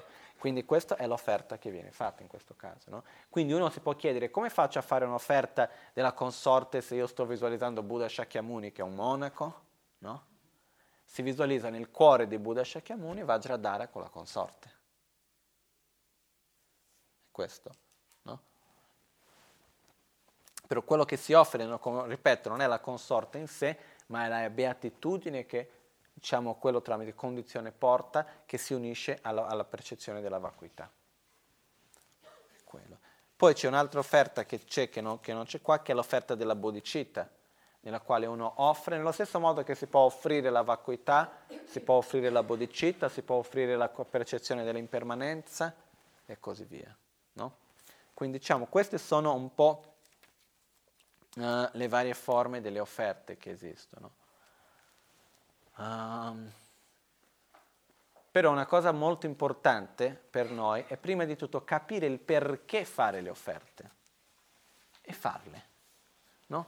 Fare un minimo ogni giorno, potendo come minimo offrire un incenso al giorno. Un fiore, una coppetta dell'acqua se non riusciamo a fare sette. Però fare qualcosa, offrire qualcosa, questo è importante, in questo modo di creare, perché vi posso assicurare, come ho detto oggi all'inizio, se noi non creiamo delle cause non avremo mai risultati. Quindi è importante creare le cause, è importante accumulare dei meriti per poter avere dei risultati nella forma di questo. Poi le offerte delle candele si possono fare una, tre, dieci, venti, quaranta, cinquanta, mille candele, quante vogliamo noi. Non esiste un numero fisso di candele che dobbiamo offrire. Quando si offrono le candele c'è quella visualizzazione che ho detto prima, che si espande in tutte le direzioni. Dobbiamo stare molto attenti con le candele per non far bruciare il nostro altare, il gompa e tutto il resto. È veramente importante per questo magari certe volte se noi non siamo sicuri, se il posto non è veramente sicuro, è meglio spegnere la candela, riaccendere il giorno dopo al mattino quando torniamo, piuttosto che bruciare il gompa o la nostra casa, no? Ehm, anche con l'incenso è molto importante stare molto attenti da questo punto, va bene? Poi mi sa che con le offerte in genere è questo, la cosa più importante è la motivazione del perché stiamo facendo le offerte e farle. Perché sono molto semplici, diciamo, le cose da spiegare oggi non c'è niente di complicato, difficile da capire, ma è il fatto di farlo, ci bisogna di farlo, perché se no non serve a niente. No? Quindi fare tutti i giorni le offerte, possiamo, si possono anche fare dei ritiri nel quale si fanno più offerte al giorno, ci possono essere momenti nel giorno, che ne so, uno sceglie un giorno della settimana nel quale fa più offerte. No? E la cosa bella che c'è del Dharma che ci insegna nel buddismo è di trasformare ogni momento della giornata in una pratica spirituale. Per esempio, quando stiamo per fare colazione, pranzo, cena, andiamo a prendere un gelato piuttosto che mangiare qualcosa, si deve offrire quello. Quando si offre, non è come nel concetto dentro la, diciamo, cristia- dentro la, uh, il, la tradizione cristiana nel quale si ringrazia per il cibo, o mi sbaglio? Sì. È questo, no? si ringrazia che io ho questo cibo, si ringrazia per il cibo. Nel buddismo non si ringrazia per il cibo, si offre. Come facciamo le offerte delle coppette? Non che noi siamo ingrati, non è quello il concetto. Il concetto è io posso con questo cibo offrirgli in modo di accumulare meriti, di trasformare quel momento mondano, normale, in un momento spirituale, in modo che possa si trasformare in una causa per miei, uh, per accumulazione di meriti. Poi se vogliamo ancora andare più in dettaglio, quello che possiamo, quindi prima di offrire il cibo però facciamo Oma Hum, lo trasformiamo in etere, offriamo, la preghiera che possiamo fare per offrire il cibo, di solito c'è Temballame Sangye Rinpoche, Kyoballame Tamcho Rinpoche, Temballame Gendyo Rinpoche, Chiamne Kuncho Sumla Chopabul, che sarebbe l'offerta ai tre gioielli, poi possiamo anche fare l'offerta il nostro guru radice, come se per esempio l'ocho sambo pagyo trashipa tupche tempe trin le yarngo da peje rolo zampe zeperce pandelame shela chopabul. No? O possiamo fare diverse forme di offerte o semplicemente Oma Hum, Oma Hum, Oma Hum e visualizziamo Eyam Ram Lamban allo stesso modo che abbiamo fatto la purificazione prima, che viene purificato, trasformato in nettare. Di solito se noi facciamo la visualizzazione proprio, possiamo visualizzare che c'è il guru radice piuttosto davanti, piuttosto che la divinità che sia, e che come se fosse che dalla, dalla sua bocca esce come se fosse una canuccia vajra, viene chiamata, di luce, che prende e prende l'essenza del cibo, no? E dopo di questo, in questo modo lascia le sue benedizioni e dopo noi mangiamo il cibo in questo modo benedetto. Anche, no? Poi ci sono diverse forme nel quale questa è la stessa, ma simile come la visualizzazione che si fa nell'offerta della Torma. Poi si può anche visualizzare che il guru, quando si fa al mattino o quando sia il guru yoga, nel quale si visualizza che il guru viene al chakra del capo, si assorbe, entra nel nostro canale centrale e si siede nel nostro chakra del cuore dove c'è un, uh, un cuscino di luna, di sole e dopo c'è il fior di lotto che si chiude e tiene il nostro guru nel nostro cuore. No? Possiamo visualizzare che quando noi mangiamo è come se fosse il cibo in una forma di nettare che va e che uh, il, nostro, il guru che ha il chakra del cuore lo assorbe. Ci sono eni visualizzazioni che si possono fare di questo genere, però la cosa importante è imparare a trasformare ogni momento della giornata in una cosa che ci aiuti per il sentiero spirituale.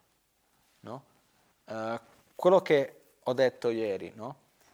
noi abbiamo bisogno di influenze positive e questi sono mezzi, mezzi che ci danno un'influenza positiva, è come se ci danno una spinta per il sentiero spirituale e abbiamo bisogno di questi mezzi. Noi non siamo arrivati al punto nel quale possiamo non fare niente, ci mettiamo a meditare senza fare nessuna offerta, niente e boom, raggiungiamo l'illuminazione. Non è così. Abbiamo bisogno di creare met- eh, meriti, abbiamo bisogno di avere spinte che ci aiutano a tenere la nostra mente anche nel sentiero spirituale.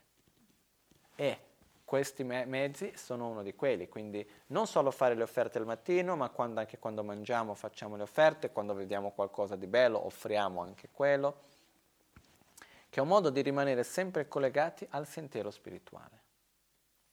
Va bene? Adesso quindi facciamo le dediche. Poi quando ci sarà il prossimo, mi sa che fra due settimane, o il mese prossimo, che ci sarà l'altro weekend, invece parleremo di che cos'era, non mi ricordo più. Sarà la presa di rifugio. Dov'è? Quello del testo di ieri c'è scritto. Nel testo di ieri abbiamo, fammi pensare, fammi ricordare. Uh, il primo quindi abbiamo fatto la pulizia del Negan ci torcevo da ci va privato. C'è la postura, eccoci, il prossimo sarebbe la postura e la visualizzazione del campo di merito, giusto? Eccoci, quindi sarebbe uh, la postura corretta della meditazione, che è la postura esterna e la postura interna. Anche presa di rifugio? E la presa di rifugio fa parte della postura interna della meditazione con la quale dobbiamo fare la meditazione. Poi, quindi c'è la postura esterna, la postura interna e dopo c'è la uh, visualizzazione del campo di merito. Quando sarà questo? Il 8-9 aprile. aprile. Il 9 non è il giorno delle lezioni? Sì, ah è vero. Sì. Beh, ma ha ragione. Non c'è problema là, lo spazio è Si vota anche lunedì. Sì, sì, sì.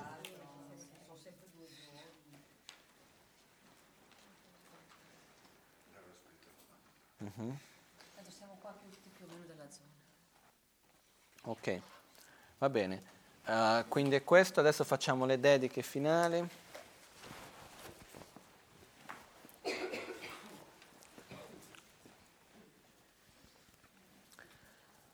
Jetsun lame kutse rabden chi namkara tinle chochur gepa dang lo san tempe dreme sasum gi drove muse tato ne.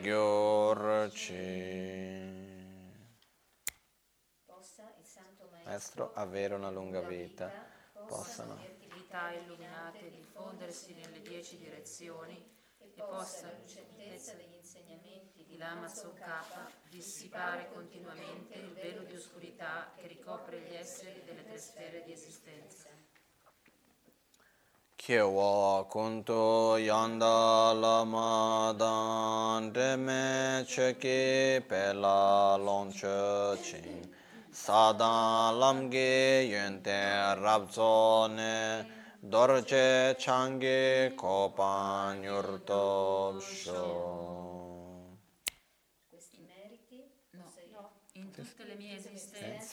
possa io non essere mai separato dal Guru perfetto e quindi rigioire dello splendore del Dharma, perfezionandomi nelle virtù dei sentieri e degli stadi, possa io ottenere velocemente lo stato di Vajrayana. jancho semcho rinpoche ma che pa nan che gyurci che pa nyamba me yang kong ne konto pe warsho possa la preziosa mente della bodhicitta che non è ancora nata sorgere e crescere. Possa quella che è già nata non degenerare e crescere sempre più. Gewa di nyurdu da lama sangye drukyurune Drowa chikya malu pa te sala A causa di questi meriti, dopo aver ottenuto velocemente lo stato di Vajradhara, possa io portare a stabilizzare ogni essere senziente, senza eccezioni, allo stesso stato. Nimo dele tsendele Nime kuyan dele shin Nin tsen takto dele Kun cho sum ki jingi lom con cho sum ki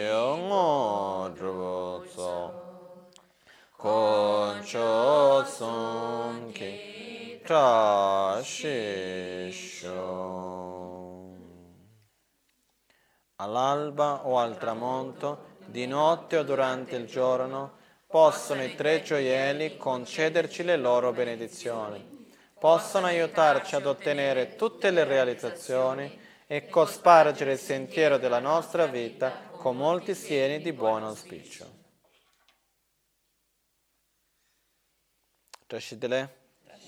Grazie.